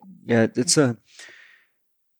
The good news is though is is when we're challenged to meet our needs, Hmm. we have a choice: Yeah. drop out Hmm. and be a bum, Yep. or get creative. And a lot of my greatest thinking came Mm. when I was in the most pain Yeah. because it gave me every reason to hold still and go deeper into myself and ask Hmm. for help from the part of me that is more whole than the broken part. Yeah. Where's that saying, right? Necessity is the mother mother of an invention. yes, it is, and it's very true. yes. It's very true, and I think we have some necessities upon us Oh now. yeah. Yeah. So I'm excited. You know, we Mm. get into a num a number of things here moving forward with Mm. Ervin. You know, and Mm. I, I wish he had more time, but Mm. he was, you know, he was in Italy and it was late at night, and he's Mm. quite old now. So Yeah. I was grateful to have what we have. But let's uh, let's dive in and see where this wise old man archetype leads us. Let's do that. Hi, everybody. I'm super excited to tell you about Cymbiotika's newest hot off the line product, which I've had the great fortune of testing, and I absolutely love it. It's D3K2 CoQ10. That's D3K2 CoQ10. And when I first tried it, it reminded me of when I first tried Angie's breast milk. It just made me feel so calm and balanced and centered inside. And one of the things I love about Cymbiotika products is they're all micellized, so they're rapidly absorbable even by the most inflamed, damaged gut. I brought Chervin in to tell us about this amazing product. This D3 K2 formula has been our pet project for over two years. We put so much time, effort, and research into it. D3 is at the center point of our immune system. It controls over 3,000 genes epigenetically that control how your immune system responds and when it wants to recover from, you know, turning the fever on Right. or turning antibodies into any, into any problems in the body. Yeah. D3 is at the center point. That's why the sun is so important. Our D3 comes from lichen. Lichen is a cross between algae and fungus. It's not coming from sheepskin, Right. lanolin. It's not coming from a synthetic something made in a lab. Yeah. It's extracted from lichen, and we combined K2 in there, which is coming from fermented garbanzo beans. Awesome. Let me tell you how important K2 is. K2, we now know, is in charge of activating your body's ability to take free floating calcium out of your veins, arteries, and tissues, brain, heart, and different parts of the cartilage system in your body, and put them directly where they belong in your bones and teeth. And we know that's one of the main issues we're dealing with today with the older society as they're getting older osteoporosis Yes. and other things. Calcification is at the root of all disease yeah. heart disease, the leading cause of death. Yeah. Boom, right there. We got the K2, and we also have it in not only the MK7 version, but the MK4. Thank you. I really am excited about this product. I love how I feel when I use it. And for me, you know, I'm sensitive to energy. And when I put something in my body that my body immediately says, yes, give me more, I'm excited to share it with everybody. So go to C-Y-M-B-I-O-T-I-K-A dot com. Use the code all caps C H E K 15. That's all caps, capital C, capital H, capital E, capital K 15 for your 15% discount on any of these amazing products, including the D3K2 CoQ10. Thanks for sharing. Let us know your feedback. As always, love to share with you and hope you enjoyed as much as I do. Yes, I have your book, Reconnecting to Source, right here on my desk. It's an absolutely beautiful book, and I encourage all the listeners to get the book and read it. Uh, Ervin, do you know if it's available on as an Audible book yet? It will be audiobook. Yes, it's coming out as an audiobook, but the publication date is March 24 for the, both the print book and the audiobook. And uh, but the books is will be available, I think, as of next week. The physical books will be available through Amazon and other places to, to be shipped at the time, which is, as I said, March 24. Yes, I'm really glad I was given an advance copy by your publicist, and I. Uh, one of the reasons I'm so excited to talk to you is because I wanted the chance to inspire people to read the book. I mean, I, I've read a lot of your books, but I think this one really is it, it's the message people need to understand right now, and it's really addressing the issues I'm bringing up here. So, thank you. A quick question I have is, you know, looking at I've studied the structure stages of consciousness quite extensively, and the research shows that it's almost impossible to sway people at the fundamentalist level. They they ignore science. they basically suffer from being in a belief system, which, as you know, is a closed system. What tips do you have for accessing these people at that level? Because they make up such a massive percentage of the population. And research shows that these are largely the people who voted Donald Trump in. And I don't think I need to expand on the challenges that that faces. So, how do we access these people that are in these closed belief systems that are really stuck in a materialistic paradigm that seem to be so comfortable just, you know, using fossil fuels and destroying the planet? I think they're the same people, by the way, who have also voted for the Brexit, for leaving the European Union by, by, by Britain. These are short-term thinking people. Sure, short-term you can you can you can improve, increase your power, your wealth, but at what cost? In the long term, it breaks down. So you have to look. At, people have to look at the consequences of their action. Open their eyes. Yeah. I think this fundament, do- uh, fundamentalism is is about to break down because it's become so obvious that it's untenable, so, so obvious that it, it gives us, it leaves us to the dead end. The people have to come to that realization themselves. All we can do is somehow point the way, and sometimes a, a- a seed of a, a seed of an idea will somehow germinate and that will make that difference. We'll nucleate and become a powerful source. That's our hope. That's our, that's the chance that we have. That's what we need to go after. So it seems to me, from my observation and years of working in these fields, that it's not a matter of convincing them because they have defense strategies built into their meme structures, but it seems the best way to go is to inspire them. Well, allow the the recognition that this is a, a, very dangerous way to go to dawn. To that recognition has to dawn in people. It's yes. my trust comes because what I'm describing also in this new book, and from the confidence, from the insight that the uh, the proper way, the attraction toward the wholeness, toward love, toward oneness and belonging with others, toward moving together coherently. That this is in us, the same as it is in every atom, every nucleus of every atom, as the protons and electrons bind together.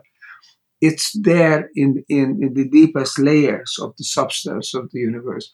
So it's in us. I call it the holotropic attractor. And I believe that in the spiritual experiences, it comes to the fore. If just you'd allow and you could somehow prompt these people who are so blindly moving in the wrong direction to listen to themselves, it would be more powerful than the listening to anybody else because they have all the, as you point out yourself, they have all the defense strategies for coping with others. But when it comes from their own insight, and they say, aha, this could be the way to go, or this could be the right way to change. If that happens, you know, then I think that's, that's more convincing and more potent than any other way. You know, one of the things I've, because I've worked with many people with hmm. health crisis, you know, I'm, I'm a holistic health practitioner and I specialize in medical failure. So I get people from all over the world coming to me that have failed in the medical system, often have terminal cancer and things like that. And when I track back the the beliefs behind the behaviors that led to the diseases, I almost always get to these fundamentalist religious beliefs. And what I found is it's almost impossible to get them to look at an other, a different religion, such as Buddhism or something like that, to get a different approach. But what I have found very helpful is to encourage them to study the mystics of their own religion, because the mystics really in many ways were what we would call integral thinkers. And then they don't feel so threatened because they're working within the construct of their own belief system. I found that to actually be quite powerful pe- for people that are willing to, to have a look at someone like Meister Eckhart, for example, or Rumi, or any of the mystics from their own religion, Saint Hildegard of Bingen, etc. Do you feel there's uh, some possibility that maybe the mystics, if we inspired them to study the mystics, it might help open them? I think so. I think so. But people, if they can study other people around them, whom they trust, whom they perhaps they admire, but certainly they have confidence in, and find that these people too, they, they could be successful, they are doing well, and yet they themselves had life transforming experiences that uh, somehow point to, uh, to a different future, to a different idea of who they are.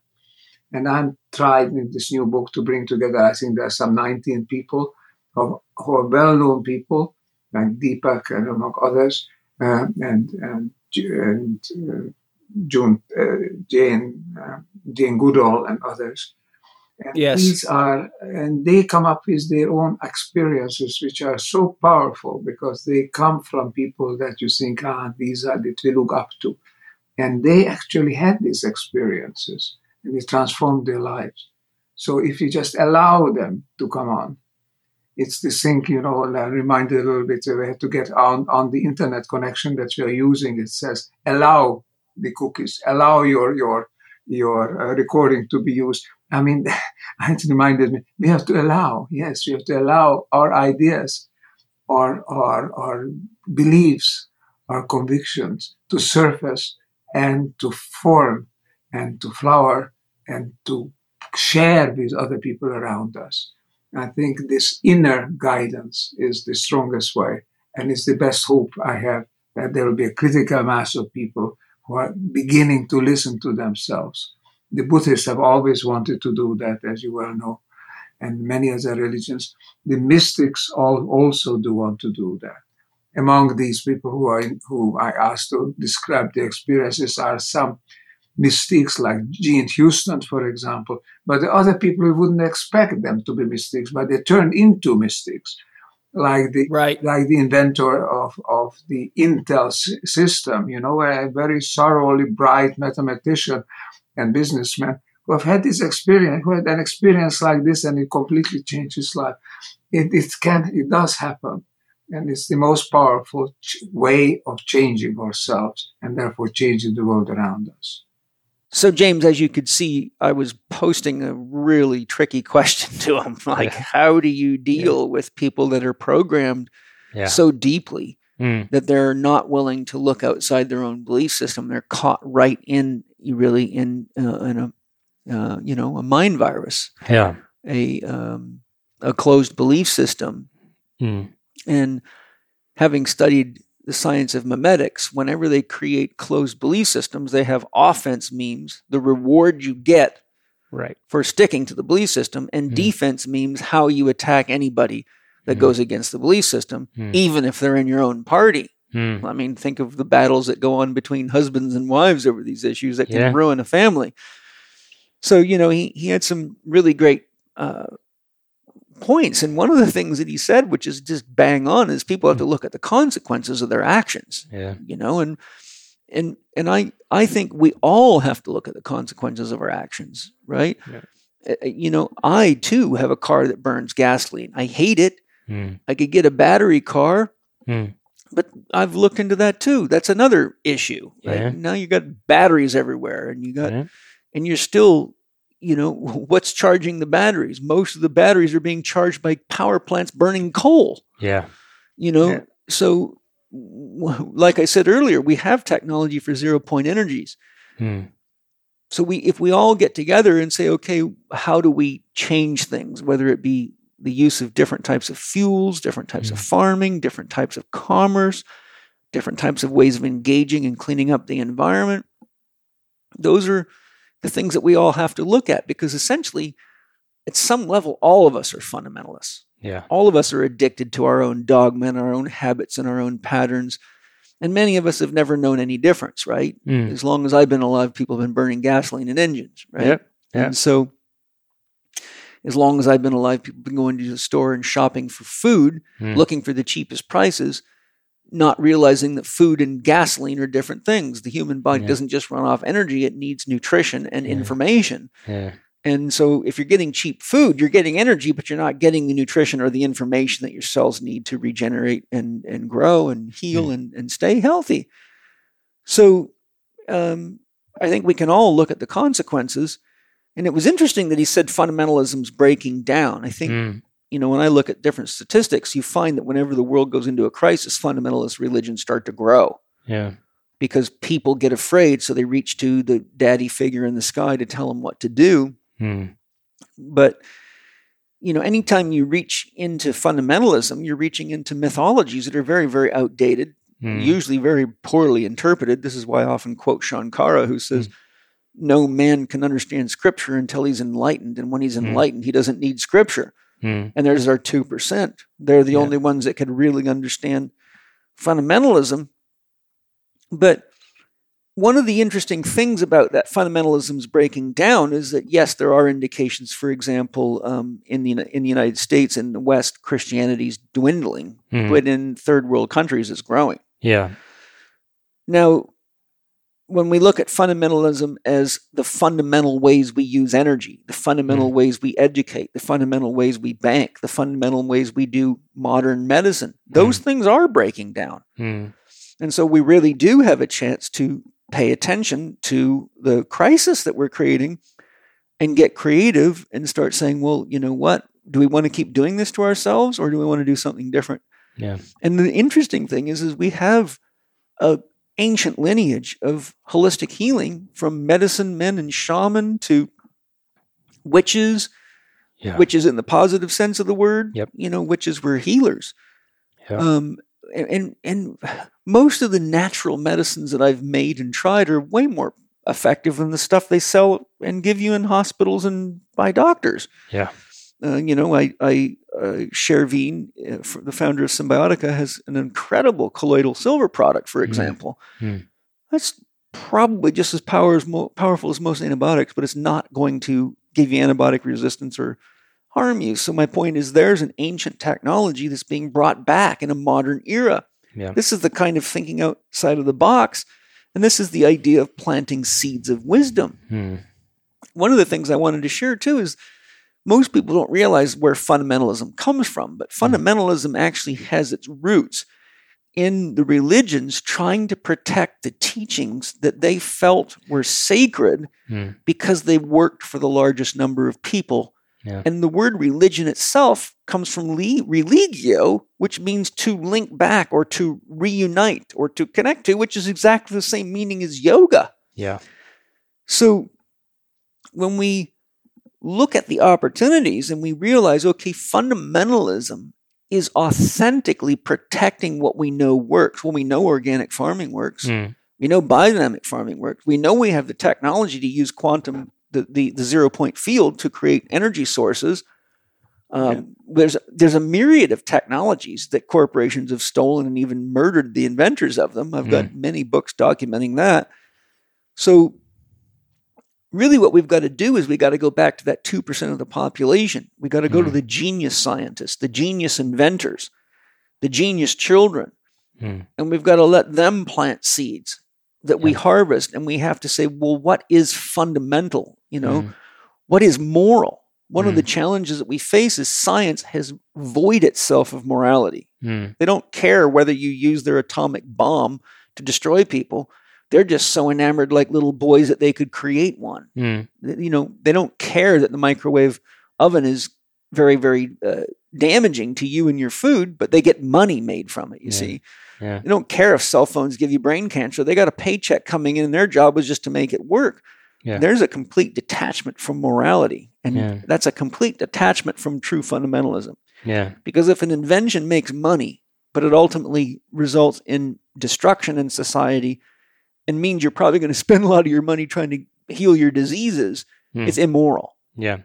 I mean, I think that uh, one of the things that fundamentalism, because fundamentalism generally, in, in the ways that we talk about religion and so forth, uh, it tends not to be too resilient because what it says is that this is the only way to live and be happy Yes. or you know right and the problem with that is it requires a kind of isolation to keep that system functioning Mhm. because as soon as you're exposed to somebody who's living a different way but is happy and healthy and treats their kids right Yeah. right and all of that the the glue that's holding that fundamentalism together begins to disintegrate But that's the seeds Laszlo's talking about. exactly and and the the you know what you think of whether you think the internet is sort of good or bad it has some good f- features in that it makes the world small. It means that i can see lots of other people and lots of other ways of living and be exposed to lots of ideas. And fundamentalism has a really difficult time existing in that smaller world. And I think that, that the, the nature of that though is is because the research shows that the people that are attracted to fundamentalist religions are still archetypally in the Yeah. child archetype Yeah. phase. yeah This is why Osho said all the Abrahamic religions are religions for children because they all have a big daddy in the sky that tells you what to do and punishes you. yeah The Eastern religions are religions for adults because there's no big daddy in the sky and you have to deal with whatever you create for better or worse. yeah So, but the thing is, is that just like we have open source systems on the internet, yeah you know, o- open source for software and things like that, I think what we really need is not an either or, yeah but an either or and Mhm. and an X factor yeah A, B, A plus B, Mm. and A, B, C, and whatever else we can come up with. So, what Yeah. I'm saying is, I really believe that we need an open source fundamentalism Yeah. with the concept of fundamentalism being what is fundamental that we all need. We all Mm. need the planet to be healthy. We Yeah. need the oceans to be Yeah. healthy. We need the airs to be, Mm. you know, alleviated of toxic burden Mm. we need to get toxins and poisons out of vaccinations. We need to clean up the food supply. We need to clean up the water supply. You know, in other words, the fundamentals Yeah. of life yeah are the things that we all need. Yeah. And if your ideas go against that, Hmm. then you're working against the fundamentalism that got us here. Yeah. We evolve through nature on fundamentals, right? Yeah. I think that part of what those one of those fundamentals needs to be is you know an openness to diversity and an, a sort of intellectual humility, right? That yeah. that uh, you know my view isn't the only view, and be willing to uh, open, as you say, open source, but open to consider and to understand to difference. Yeah, and I think personally, you know, when it comes to the issues of the world, I think that if we really got back to the basics or the fundamentals of what people like Rudolf Steiner taught Hmm. and many Hippocrates and and many of the great pioneers of medicine and health, even Jack LaLanne for God's sakes, Yeah. um, you know, if we got back to those fundamentals, but we said we need an open source Yeah. on how to apply them Yeah. and how to use modern technology to make those Yeah. um, technologies more available so that we do can apply these healthy fundamentals across the board. Hmm. I don't think we need to reinvent fresh air or clean water or healthy soil Yeah. because we know that works. We just got to stop going against the fundamental Yeah. teachings that Mother Nature gives us. Yeah. But what we can do is we can we can use the challenges that we've been through, the challenges that we face, and the wisdom we've gained from the experiences of separation, such as wars. Right? Hmm. Hmm. We can say, well, we don't, we can't afford another war. Yeah. We can't afford another war. No one's going to win. Yeah. Right? So what do we do? We work together Yeah. and everybody needs the same basic things at the end of the day. Mm. But there's a great opportunity to use things outside of the paradigm that weren't invented a 100 years ago, Yeah. Right? Now- we can clean up oil spills with bacteria. Who would have thought of that, Yeah. right? So there's a non fundamentalist idea, the use of science Hmm. to use bacteria to clean up an oil spill in the ocean. And now what we're doing is using a non fundamental idea Hmm. that's novel Hmm. that brings us back to the capacity to live the fundamental principles uh, of nature, which are based, they're called laws for a reason. Yeah. Yeah. You know, there's, nature doesn't have cops, Hmm. but she does have diseases Yeah. and she does have plagues Yeah. and she does have storms and Mm. earthquakes and, and, you know, she has her own immune system and, and she will right herself. Yeah. you know and um i loved his comment on you know the holotropic attractor you know Mm. hollow wholeness um is calling itself home i mean if you you know Fred Alan Wolf like i said said sex is the future calling us forward into our potential Hmm. or into our own embodiment well if god is god and god exists then god is the ultimate symbol of wholeness Hmm. and if we remember that the best thing to do to find God in any situation is ask the question, what would love do now? Yeah. I think if we just approach this whole thing with the question, what would love do now? Not who do I blame or who do I, you know, get rid of, but how do we handle this problem child before us? Yeah. And trust that the universe will inspire us because it is wholeness itself, then I think it's really an, a, a really a golden opportunity. I mean, we can go two ways here. We can all just keep doing what we're doing and Mhm. medicating ourselves and just cross our fingers and hope that we, we die before the world collapses and the resources are gone and then wonder what our kids are going to do. But Yeah. or we can say, you know, now's a chance to, we got time to sit at home and meditate and Hmm. really see how can we contribute to the problem. And sometimes, you know, as Einstein said, you can't solve a problem with the same thinking that created it. Yeah. Well, right now, a lot of people aren't at work. A lot of people Mm. have been knocked out of their ordinary routines and rhythms and, and, and the things that distract them from having the time to really get deep Yeah. into their own higher self connection Yeah. with their soul. And so Yeah. now we have the time to do this.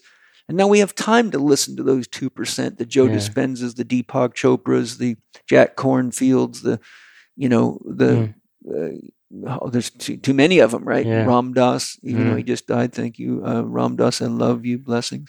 Mm. Um, I mean, it doesn't matter if they're dead or alive. We have we we still have books, Yeah. we still have audios, we have videos. Alan Watts. I mean, listen Right. to Alan Watts. If that doesn't change your day, you're already dead.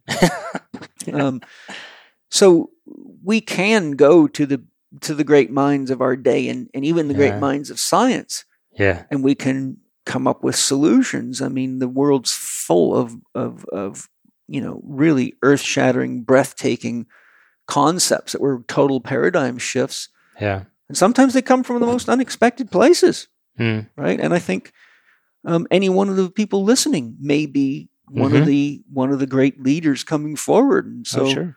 I say let's connect ourselves to wholeness and let it call us home. But in order to get the call, we got to uh, get rid of our fear and Yeah. poor me and stop watching garbage on television and be willing to be present with the silence that speaks, or we're just going to, well, we're going to implode even further. Yeah, and I think that uh, you know, letting go of our fear is the big thing, right? Letting Yeah. go of fear of others, of other people, of Yeah. other ideas, and if you can do that, then the allowing that he's talking about in this, allowing people to come to the the realization, allowing it to dawn on them, will happen. Yeah, fear never makes a good seeing eye dog. no, So, I mean, we're walking a little bit blind right now. Yeah. And so, if you're so afraid that you can't pay attention to what's going on, then you and your dog both get killed. yeah, But fear can be a great motivator, Hmm. right? There's been many times in my life I was afraid that I was going to not have enough money or, you know, afraid that maybe my injury wouldn't heal. Hmm. But it just brought me into a deeper listening state. Yeah. And, and I think when you get pushed to the edge of yourself, that's where the greatest growth really happens. Yeah. Uh, otherwise, it's just too easy to stay stuck in habit patterns. Yeah. Let's see what else the wise man has to say. all right. My next question is one I am very grateful that I get to ask you because I think your experience as a scientist and as a man with a lot of world knowledge can shed some deep light on this. And my question is this there seems to be a serious lack of moral principles in science at large, particularly with the use of dangerous technologies such as military technologies, energy production, and the continued use of fossil fuels, communication technologies, and the dangers of such systems as 5G, medicine, and the abuse of antibiotics and drugs, and other technologies coming from science that are potentially terminally destructive to humans and the world. What do you feel we need to do to put morality and higher consciousness back into science and big industry? And what are the consequences if we don't accomplish this? Because I really feel what science was intended to be ha- has broken down very seriously. I look at research all the time in all aspects of the health. I have a friend who's an FDA agent, and he's busted several medical doctors for writing peer reviewed papers that actually get published in major medical journals that were never actually studies that were done at all. They were just made up. And there's this kind of corporate prostitution amongst scientists now is rampant. So, how do we get morality back into science? And, and how important is that before we uh, suffer the consequences of letting science uh, keep running itself for money and, and manipulating statistics and outcomes to get corporations richer but not really produce honest science? Well, unfortunately, there is this constant uh, misidentification of science. Uh, what is actually technology and technicians are considered scientists and science, and it's a big difference. The technicians, the technologists are basically business people, and they are for sale. They will uh, use their knowledge for for the and the goal is the highest bidder. I think science, as is practiced by the great physicists, the great biologists, the great psychologists, is an entirely different thing. And we ought to really reserve the term science for those people. And Einstein, a Schrödinger, a Pauli, a Planck, a Jung, etc. Right. These, these going with their insights is, is the way forward. But they are not here to be sold to, to sell their knowledge to the on the marketplace. So those are the ones that we have to identify with science and make sure that what we consider very often very loosely used the scientists have developed the scientists have have set up that system, etc. They are technicians. They use science as a basis, but they borrow from science the concepts and the theories they themselves are not scientists. They are, they are business people and they are power seekers, like in any other field of, of enterprise. Yes, unfortunately, the, the public is very confused because their findings are published in journals and shared in the media and purported to be real science. And our culture is conditioned to believe science is like a god. So I thank I thank you very much for making that distinction. I think that's something we all need to remember. There's a difference between technicians uh, using science to sell things and real science. And I think if we can differentiate that, we will uh, be a lot less likely to be duped by bogus uh, or pseudoscience. Exactly, exactly. I agree. Well, James, you know, as you can see, that was a really important question I was asking mm. about the lack of moral principles in science. I actually thought his answer was just an incredible one. It certainly yeah. wasn't what I expected, but it, it really was like, wow, ringing the bell. Yes, hmm. most mm. of these guys are technicians. They're not really scientists. Yeah. And so one of the challenges I see is that the public doesn't have a mechanism for determining who's the technician and who's the scientist.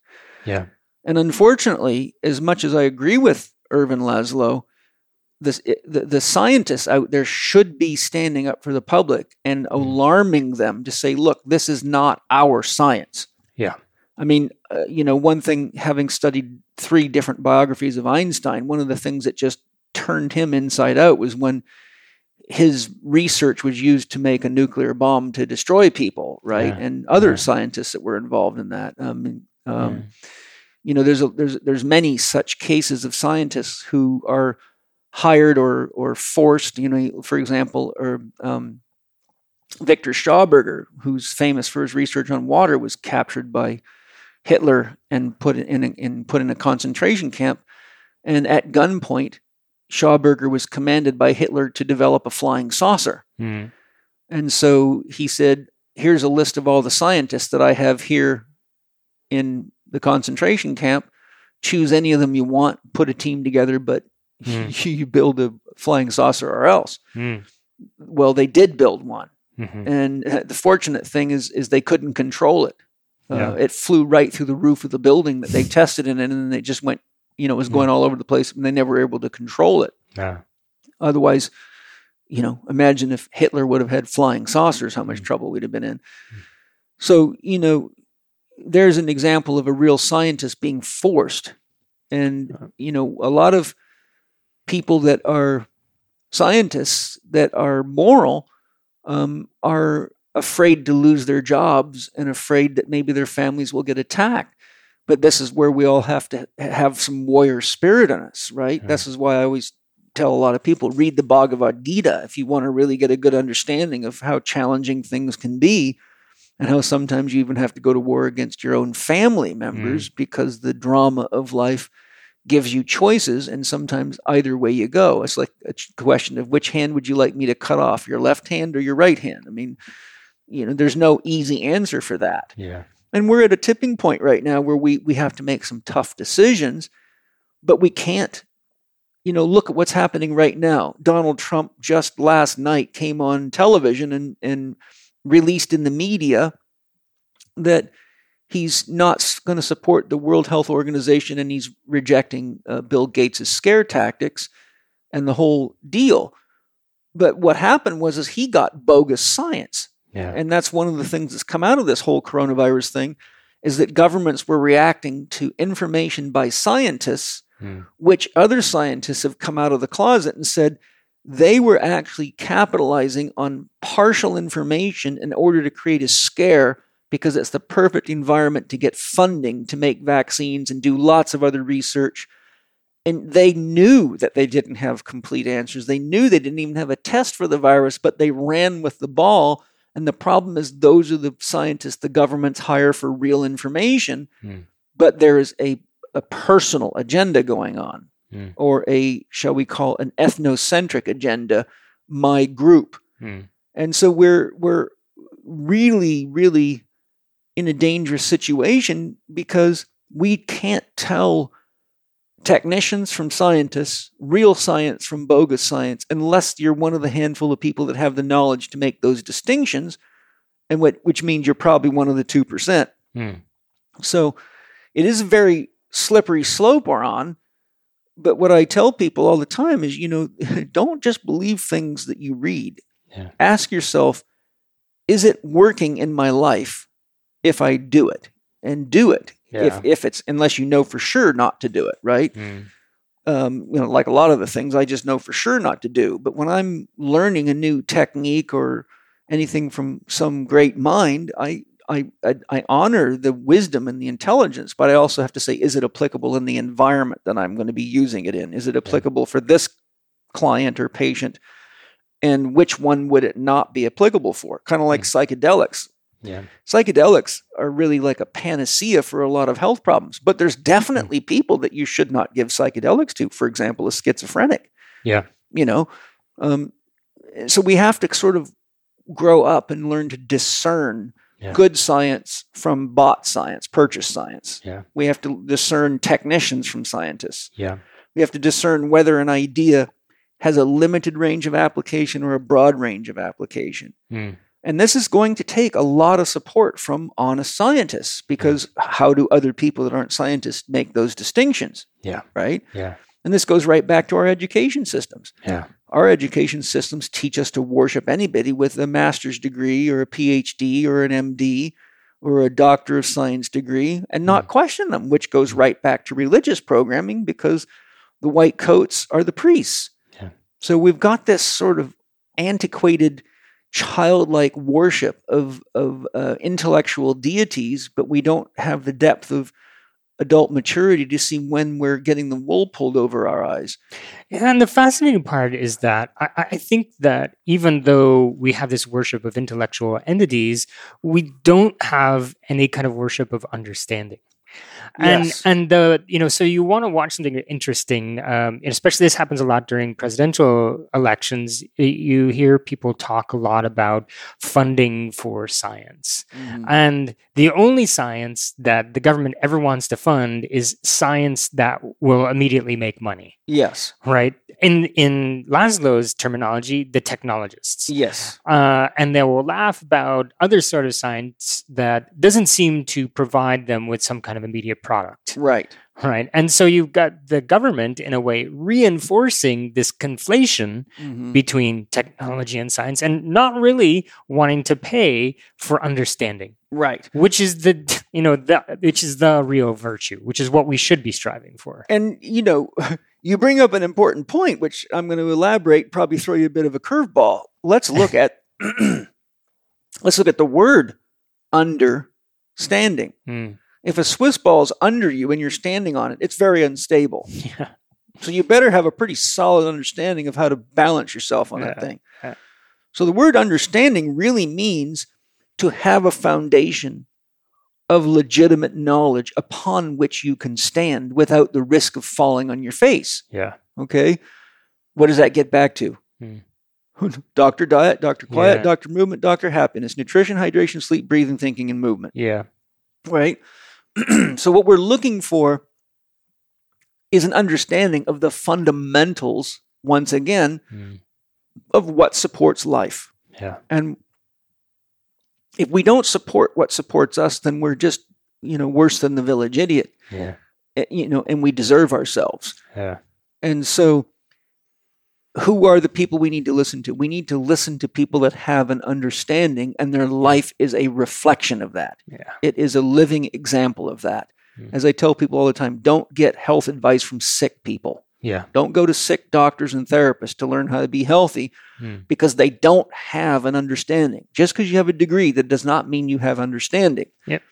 And so I think we all need to reach back for a thing called common sense, Mhm. right? Look, I- I don't care if your pimple cream works really well. It's not telling you anything about how you got pimples. Therefore, you don't have an understanding about your skin condition Mm. you're just listening to some technician tell you, hey, look, with a little hyaluronic acid, we can change the pH of your skin, tighten it up, and it makes your pimples look like they disappeared, but we just locked all the poison in your body. Yeah. So, you know, the, the, the common sense is is this a band aid or is this a solution? Yeah. Is tr- $2 trillion going into the public to compensate for bad science and manipulation by key people an understanding? No. Mm. It's a band aid, and it's a very, very badly appropriated band aid because it's only taking us deeper into national debt, making our taxes go up, Hmm.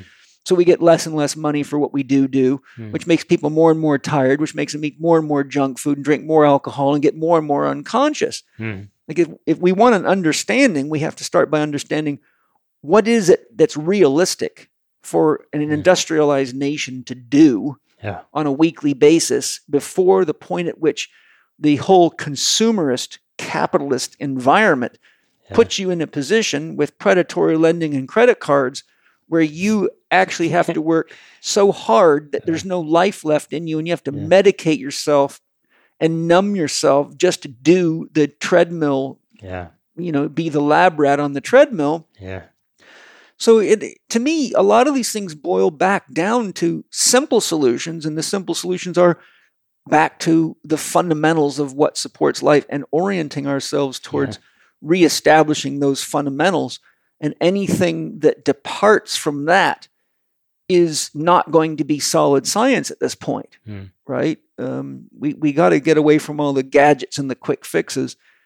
And the reality of it is, is to make these kinds of transitions, we have to go through some discomfort. And I think one of the beauties of the coronavirus is it's giving us a chance to experience the stress of transition, Yeah. right? Yeah. Any significant change comes with some discomfort because there's it's always the ego has a really hard time letting go of its habitual patterns. Hmm. So, you know, if we stopped buying fossil fuels, yes, a lot of people would have a hard time getting to and from work, but out comes the bicycles and maybe we can carpool Yeah. and reduce. There's a lot of ways we could just starve that dragon out, but it would Yeah. require some of us have to go through a little discomfort. Yeah. And I don't think there's any way through the situation we're in without us going into a legitimate shamanic journey together and saying, Mhm. okay, it might get comfortable. We might get hungry. We might get thirsty. We might get cold. We might get wet. Yeah.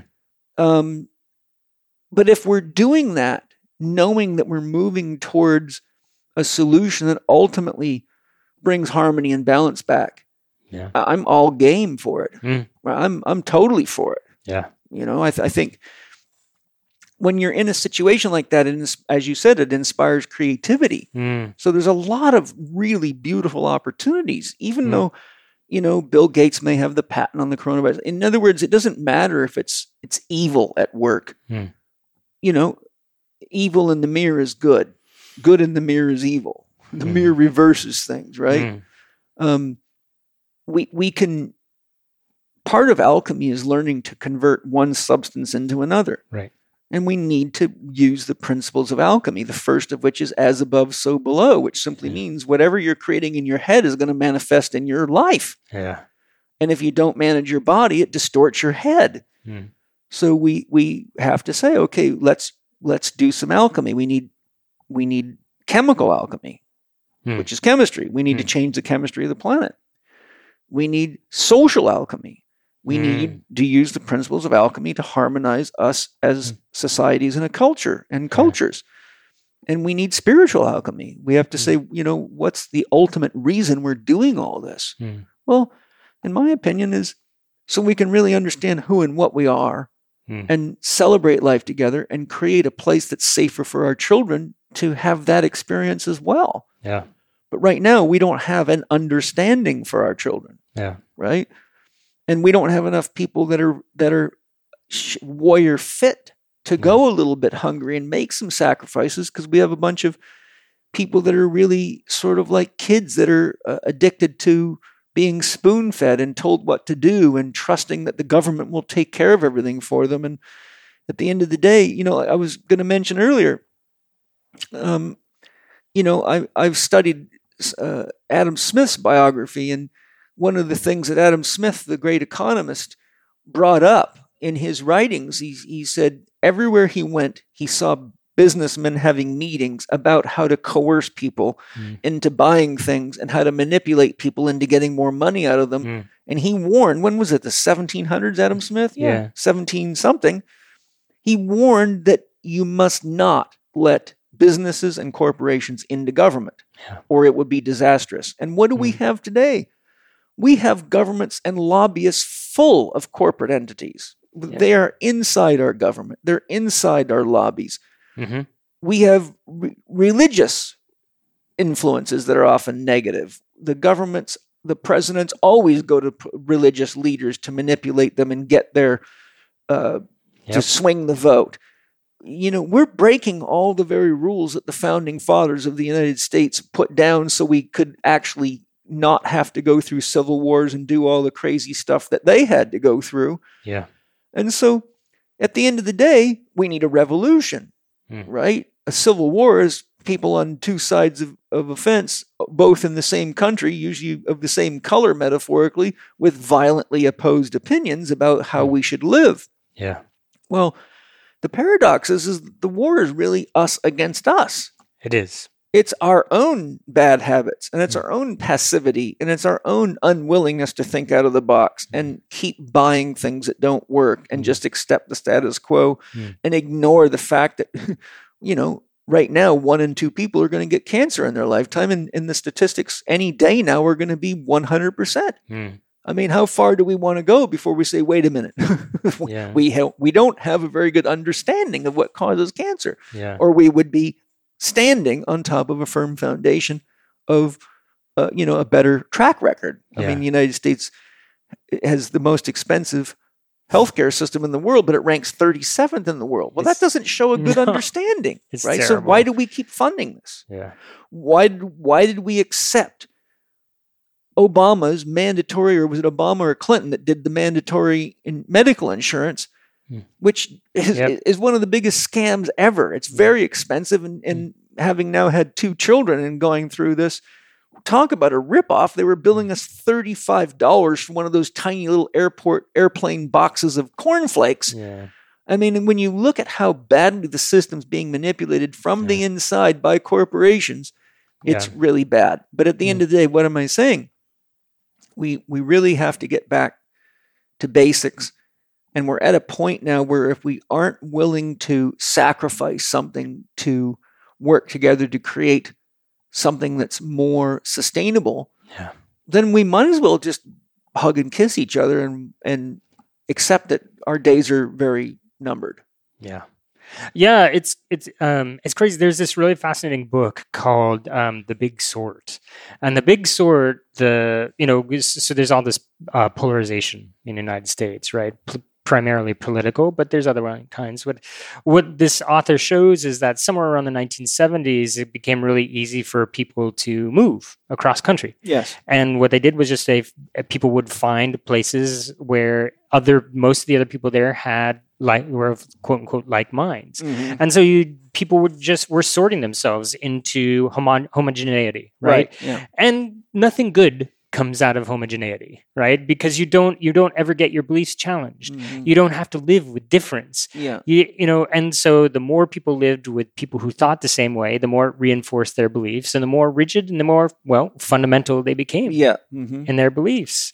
Uh, and so this goes back to everything that we've been saying: is you we have to learn how to be together as a community of people who have differences. Yeah, and and and celebrate the differences. Yeah. Right? That's Yeah. one of the things I love about Huston Smith.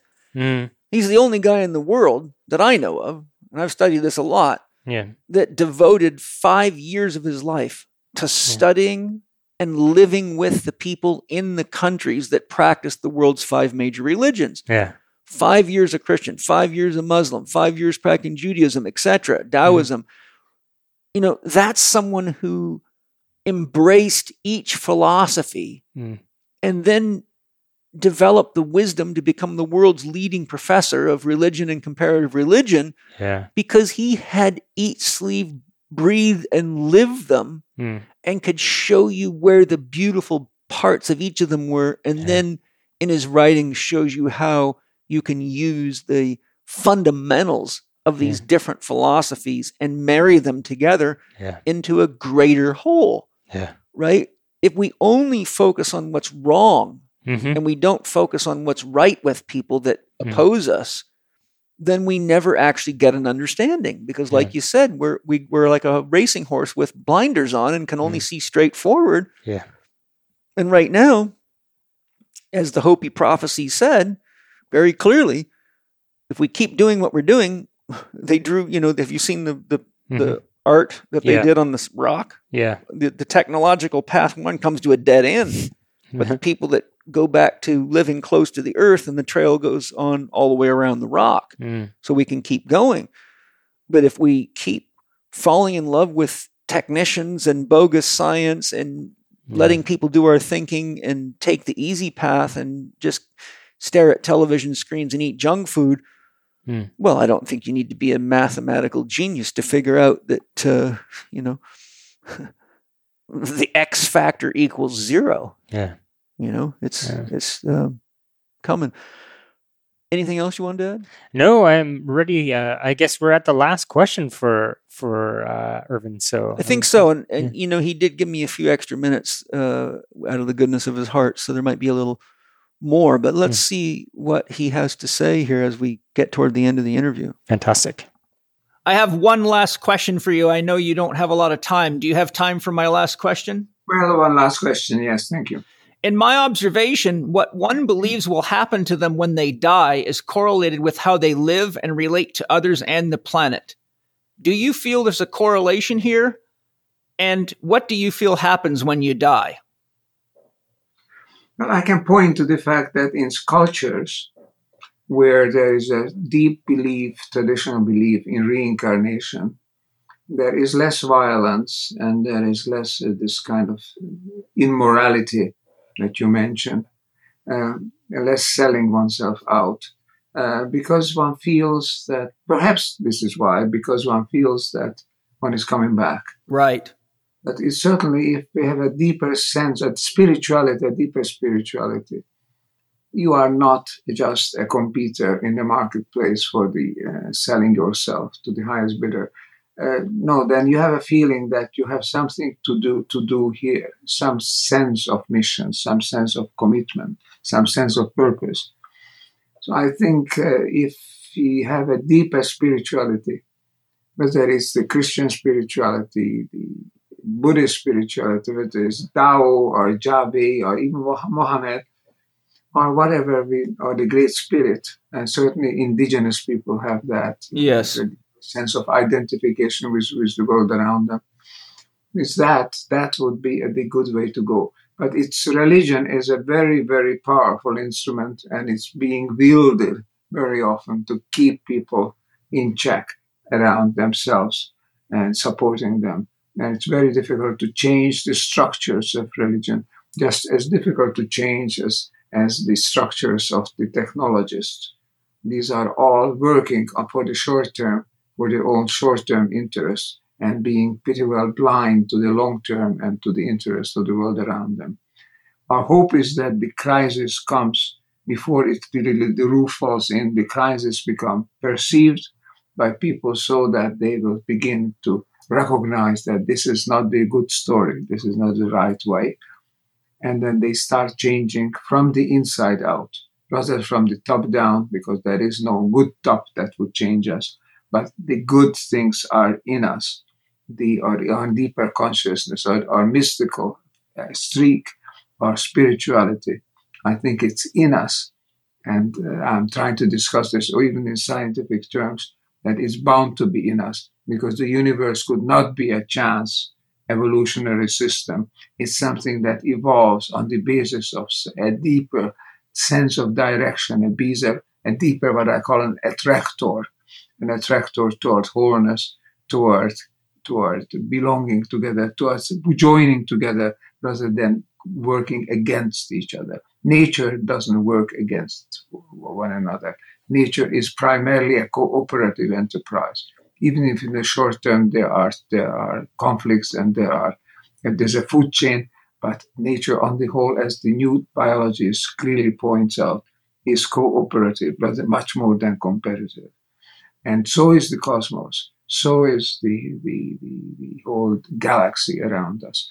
So let's learn from the world, from the cosmos, from nature, because we are ourselves a part of that world which evolves toward oneness. And it's this sense of evolution, this sense of where we are going is in us, and it's expressed in us as a sense of oneness, as a sense of belonging. And young people say unconditional love. That is all an expression, a, a manifestation of this deep attractor, which is there in the cosmos and which is there in each one of us.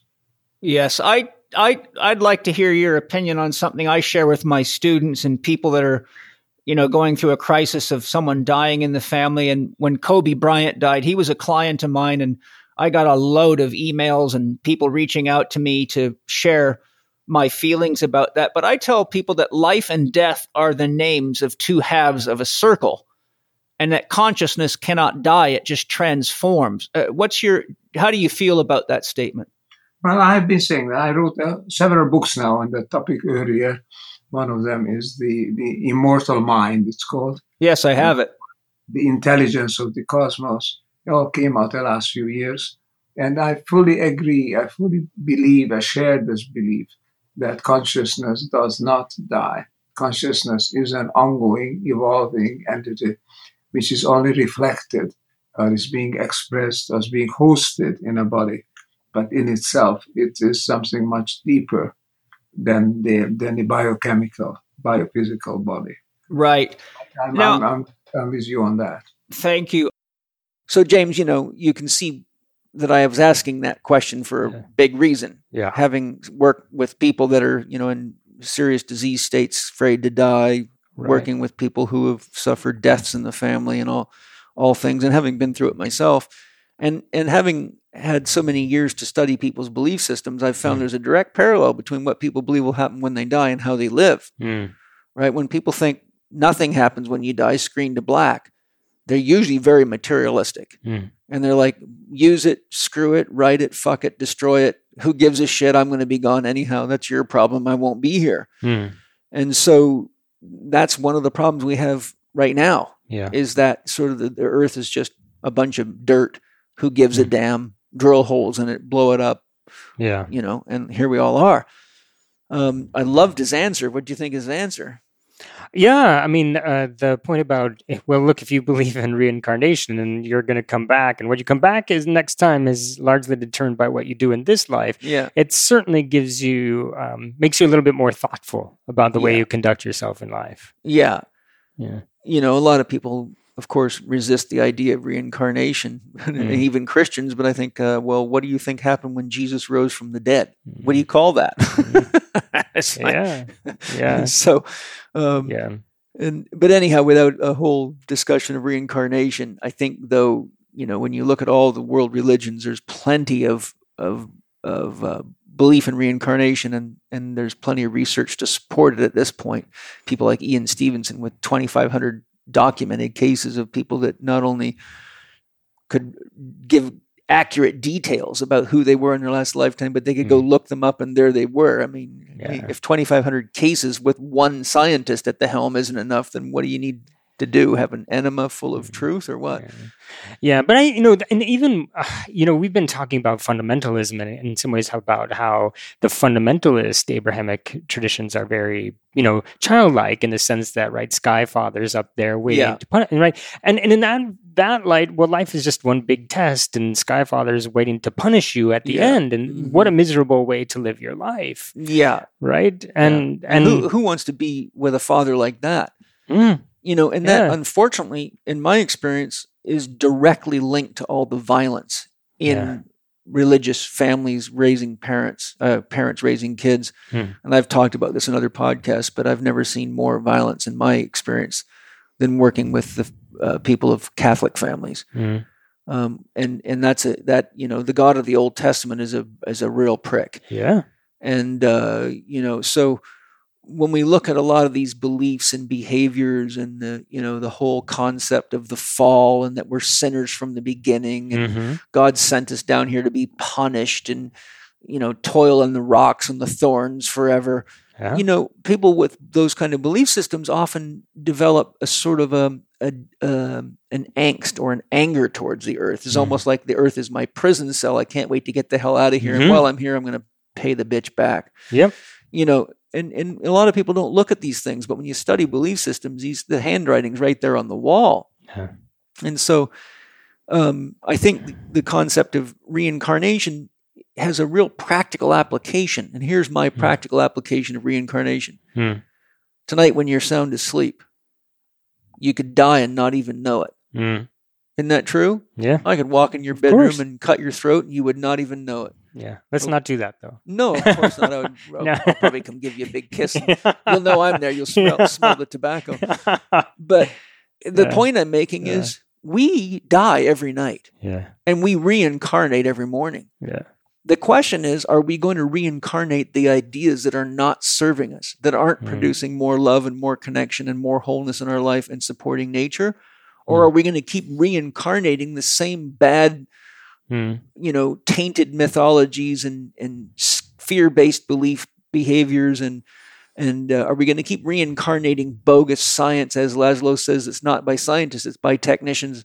Are we going to keep reincarnating uh, businesses that destroy the planet and keep raising the prices on their goods and making us pay for it? Are we going to keep um, voting in presidents that um, are the the uh, CEO of a large corporate entity called the United States government that's really Yeah. not a government whatsoever? In fact, one of my little you know Chekisms is uh, take a word, take the word govern and put a dash Mm. and between govern and meant, and then put a question mark behind it. Mm. Govern meant. Yeah. It used to be to lead people for the sovereignty of the nation and the land and the people. But Mm. now we don't know what government means. It means who's got the highest bidder, who's the highest bidder, who's got the most technology, who's got the most power and the most ability to manipulate people, Yeah. and that's the government Yeah. unfortunately. Um, and I also love when he said something very profoundly true. It, change has to come from the inside. It's not an outside job. But you know, we go back to our education systems. What do you have? Professors telling you how you have to do things, telling Mm. you how you have to live. And then you got religion telling you what you must do or God will burn you in hell. Mm. So really those are we, we've been so conditioned to outside oriented um, direction Yeah. that most people find it almost like um, their first day in school when they start doing things like meditation and real spiritual practices because our system is devoid of that. Yeah. But if you were to go to Tibet and be raised there, Mm. You would have a system that's inner oriented Mm. and not outward oriented. And, you know, debate is a real big part of Buddhism. These guys come up with Yeah. ideas and they debate each other to Yeah. the nth degree to really get an understanding Mm. right? To really find out where the ground is. Mm. And I love that. And I love the Dalai Lama's teachings because he's a product of that tradition. And I mean, I mean, if I was going to put somebody in charge of the planet right now, I would choose the Dalai Lama. Sure. Yeah. It'd be a safe, safe thing to do. I mean, Yeah. it would be a safe thing no matter what religion you're in, because here's a guy who's deeply spiritual, Yeah. very developed in his inner arts, has a deep understanding of science and quantum physics, has a deep understanding of economy, a deep understanding of the responsibilities of government and leadership, Mm. and cares about people. Yeah. Wow. Yeah. There's somebody who needs a lot more airtime. Yeah. You know, the, his part about reincarnation made me think of the German philosopher Nietzsche, right? Yeah. Who had his principle of the, the eternal return of the same. Now, Nietzsche himself was an atheist. So, whatever you think about it, you know, him in that regard is one thing. But the, the whole point of it wasn't a, a metaphysical principle, but it was sort of a guiding principle about how you live your life. And to ask yourself, it, is to imagine if I were going to have to live this life again, would I be happy with how it's turning out right now? Yeah. and if it's not, Yeah. then change it. But you know, so so eternal return of the same was, uh, you know, a, a principle about how to live your life Yeah. and how to shape your life in ways that if you had to live it again, well, shape it so that you enjoy it, that you make the world a better place, that you you know all these things that we talk about is you know being important. Yeah. You know, and, and, and we're, as Laszlo said, the universe is an attractor and it's moving Mhm. toward wholeness. And nature is a cooperative enterprise. And its nature is a product of, of the universe. It's, you Yeah. know, it, the na- nature exists within the confines of the universe. Yeah. you know and so i in meditation one time my soul gave me a definition of evolution from a spiritual perspective Hmm. and all of a sudden um this some this the letters started popping up but my soul was writing it backwards and Hmm. so for those of you listening get a pen out or a pencil Hmm. and write the word evolution E V O L U T I O N. And Hmm. now go backwards and between the O and the I working backwards. So N O, put an I, I mean a dash between the O and an I, then a dash between the T and the U, and a dash between the U and the L.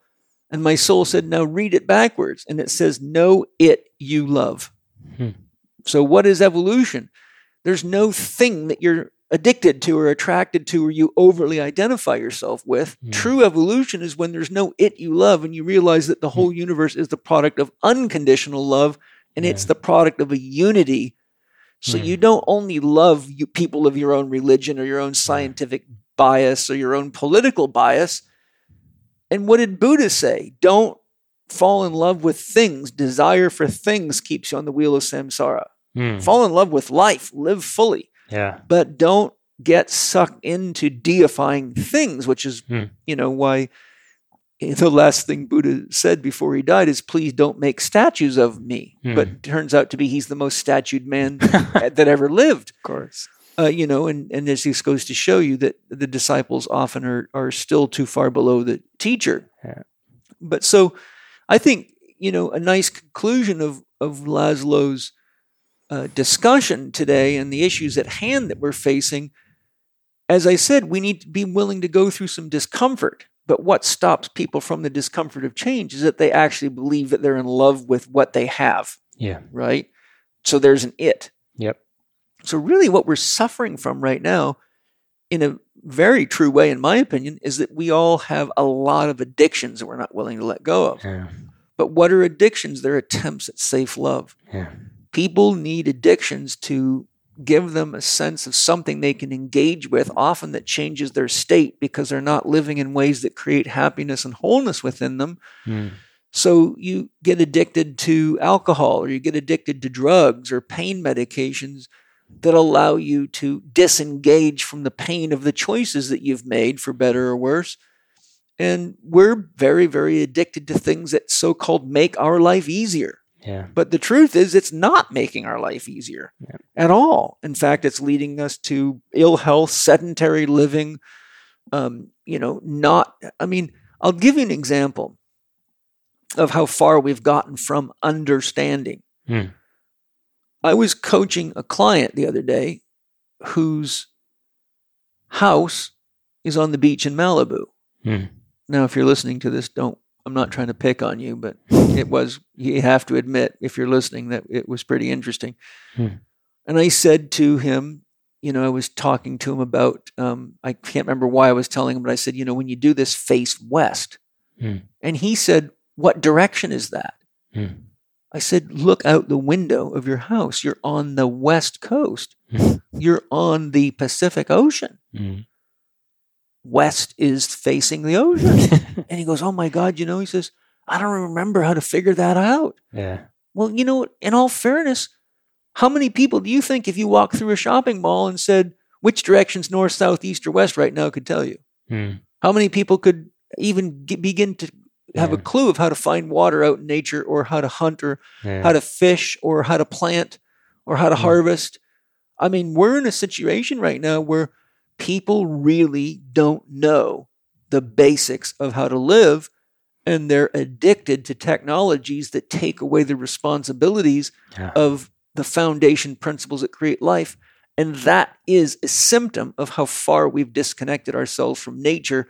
And when you get that much disassociation between you and what supports you, then you're unconscious about when you're destroying the very ground you're standing on.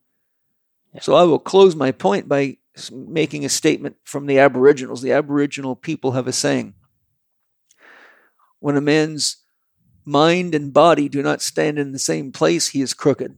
Hmm. And right now, we're very crooked because our minds are in love with things that are not supported by what we're standing on or don't support what we're standing on. And I'd like to say thank you to Ervin Laszlo for enlightening us and inspiring us to know that the 2% of us that do have the wisdom to see are enough to make a change. And I would also like to reiterate that he says when a system's unstable is the best time to change it Yeah. because you can it's already moving it's falling right so Yeah. it's easy to redirect someone that's falling anybody in martial arts knows that Hmm. so if we take the advantage to support it as it falls but do the work to create something to put in its place that's more sustainable, Hmm. I think we're going to be okay. Yeah. I think it'll be a great opportunity. Yeah. And it sounds like Laszlo believes quite clearly that he, the, the other 98% have have the universe within them, have the cosmos within them, and that cosmos is evolving toward unity. So um, there's all the makings in the other 98% to make the right decisions and to to head in that, uh, make a change. Yes.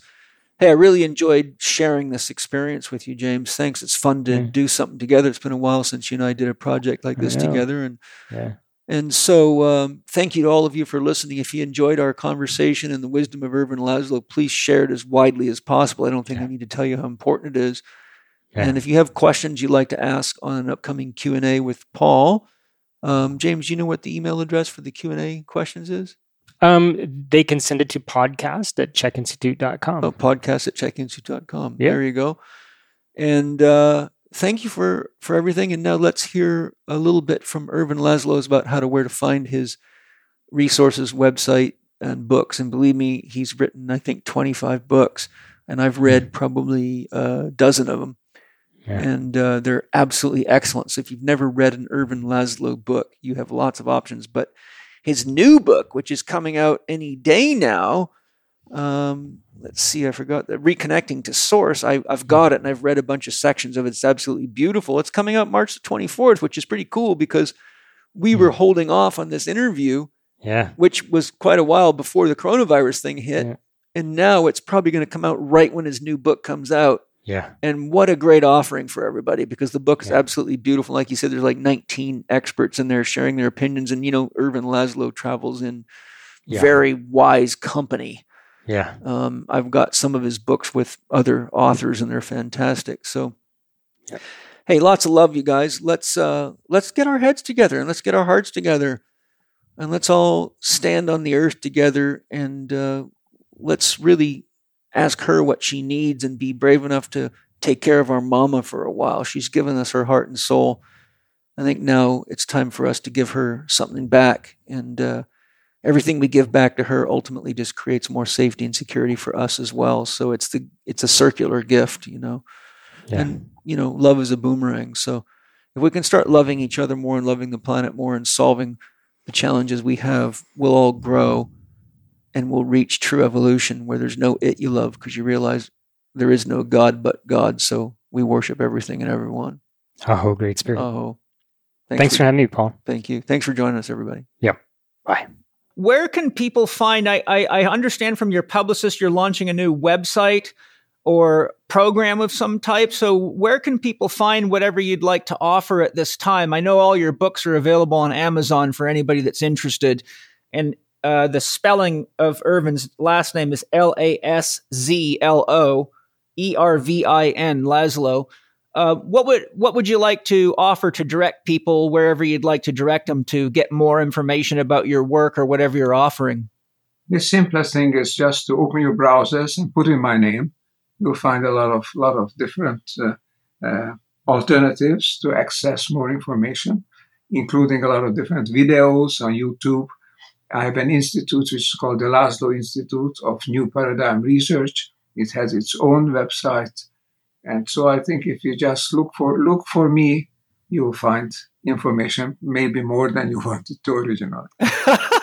well, it's all fantastic. I've spent a lot of hours reading your books and watching documentaries with you in them, and your your Gaia series was awesome. And Ervin, I must say from the bottom of my heart, I am deeply, deeply grateful for you and all your work and all the gifts you've brought to the world. And it's been something very special in my life just to be able to hear your voice personally and share you with as many people as possible. So thank you for everything that you do every day, have done. And when I pass from the physical plane, I'm going to come find you to give you a big hug and rub your feet.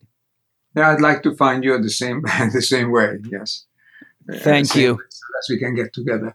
Yes, it's, Well- it's to me it's a great sense of satisfaction and comfort to know that there are people like you. Perhaps not many, but there are few people, and you are a key person among them. And it's wonderful to know that you are, and that we can talk together and perhaps develop and share our ideas. Thank you very much. Well, lots of love and blessings to all of you listening. Please look into Ervin Laszlo's work. Look at his new book. As soon as it comes out, you can probably do an advanced purchase on Amazon, Reconnecting to the Source, the new science of spiritual experiences, how it can change you and how it can transform the world.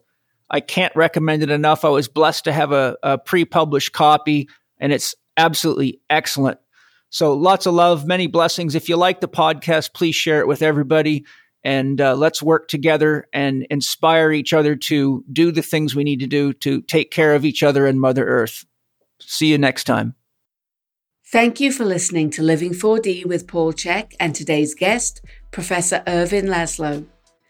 His latest book, Reconnecting to the Source The New Science of Spiritual Experience How It Can Change You and How It Can Transform the World, is available on Amazon and all good bookstores. You can follow Professor Laszlo on Twitter at Ervin Laszlo or contact him via his website at ervinlaszlo.com. Follow Paul on Instagram and Twitter at Living4D Podcast or on his YouTube podcast channel, youtube.com forward slash Living4D with Paul Chek. You can watch more on Paul's blog at paulcheksblog.com and the Chek Institute's brand new streaming media site, chekiva.com.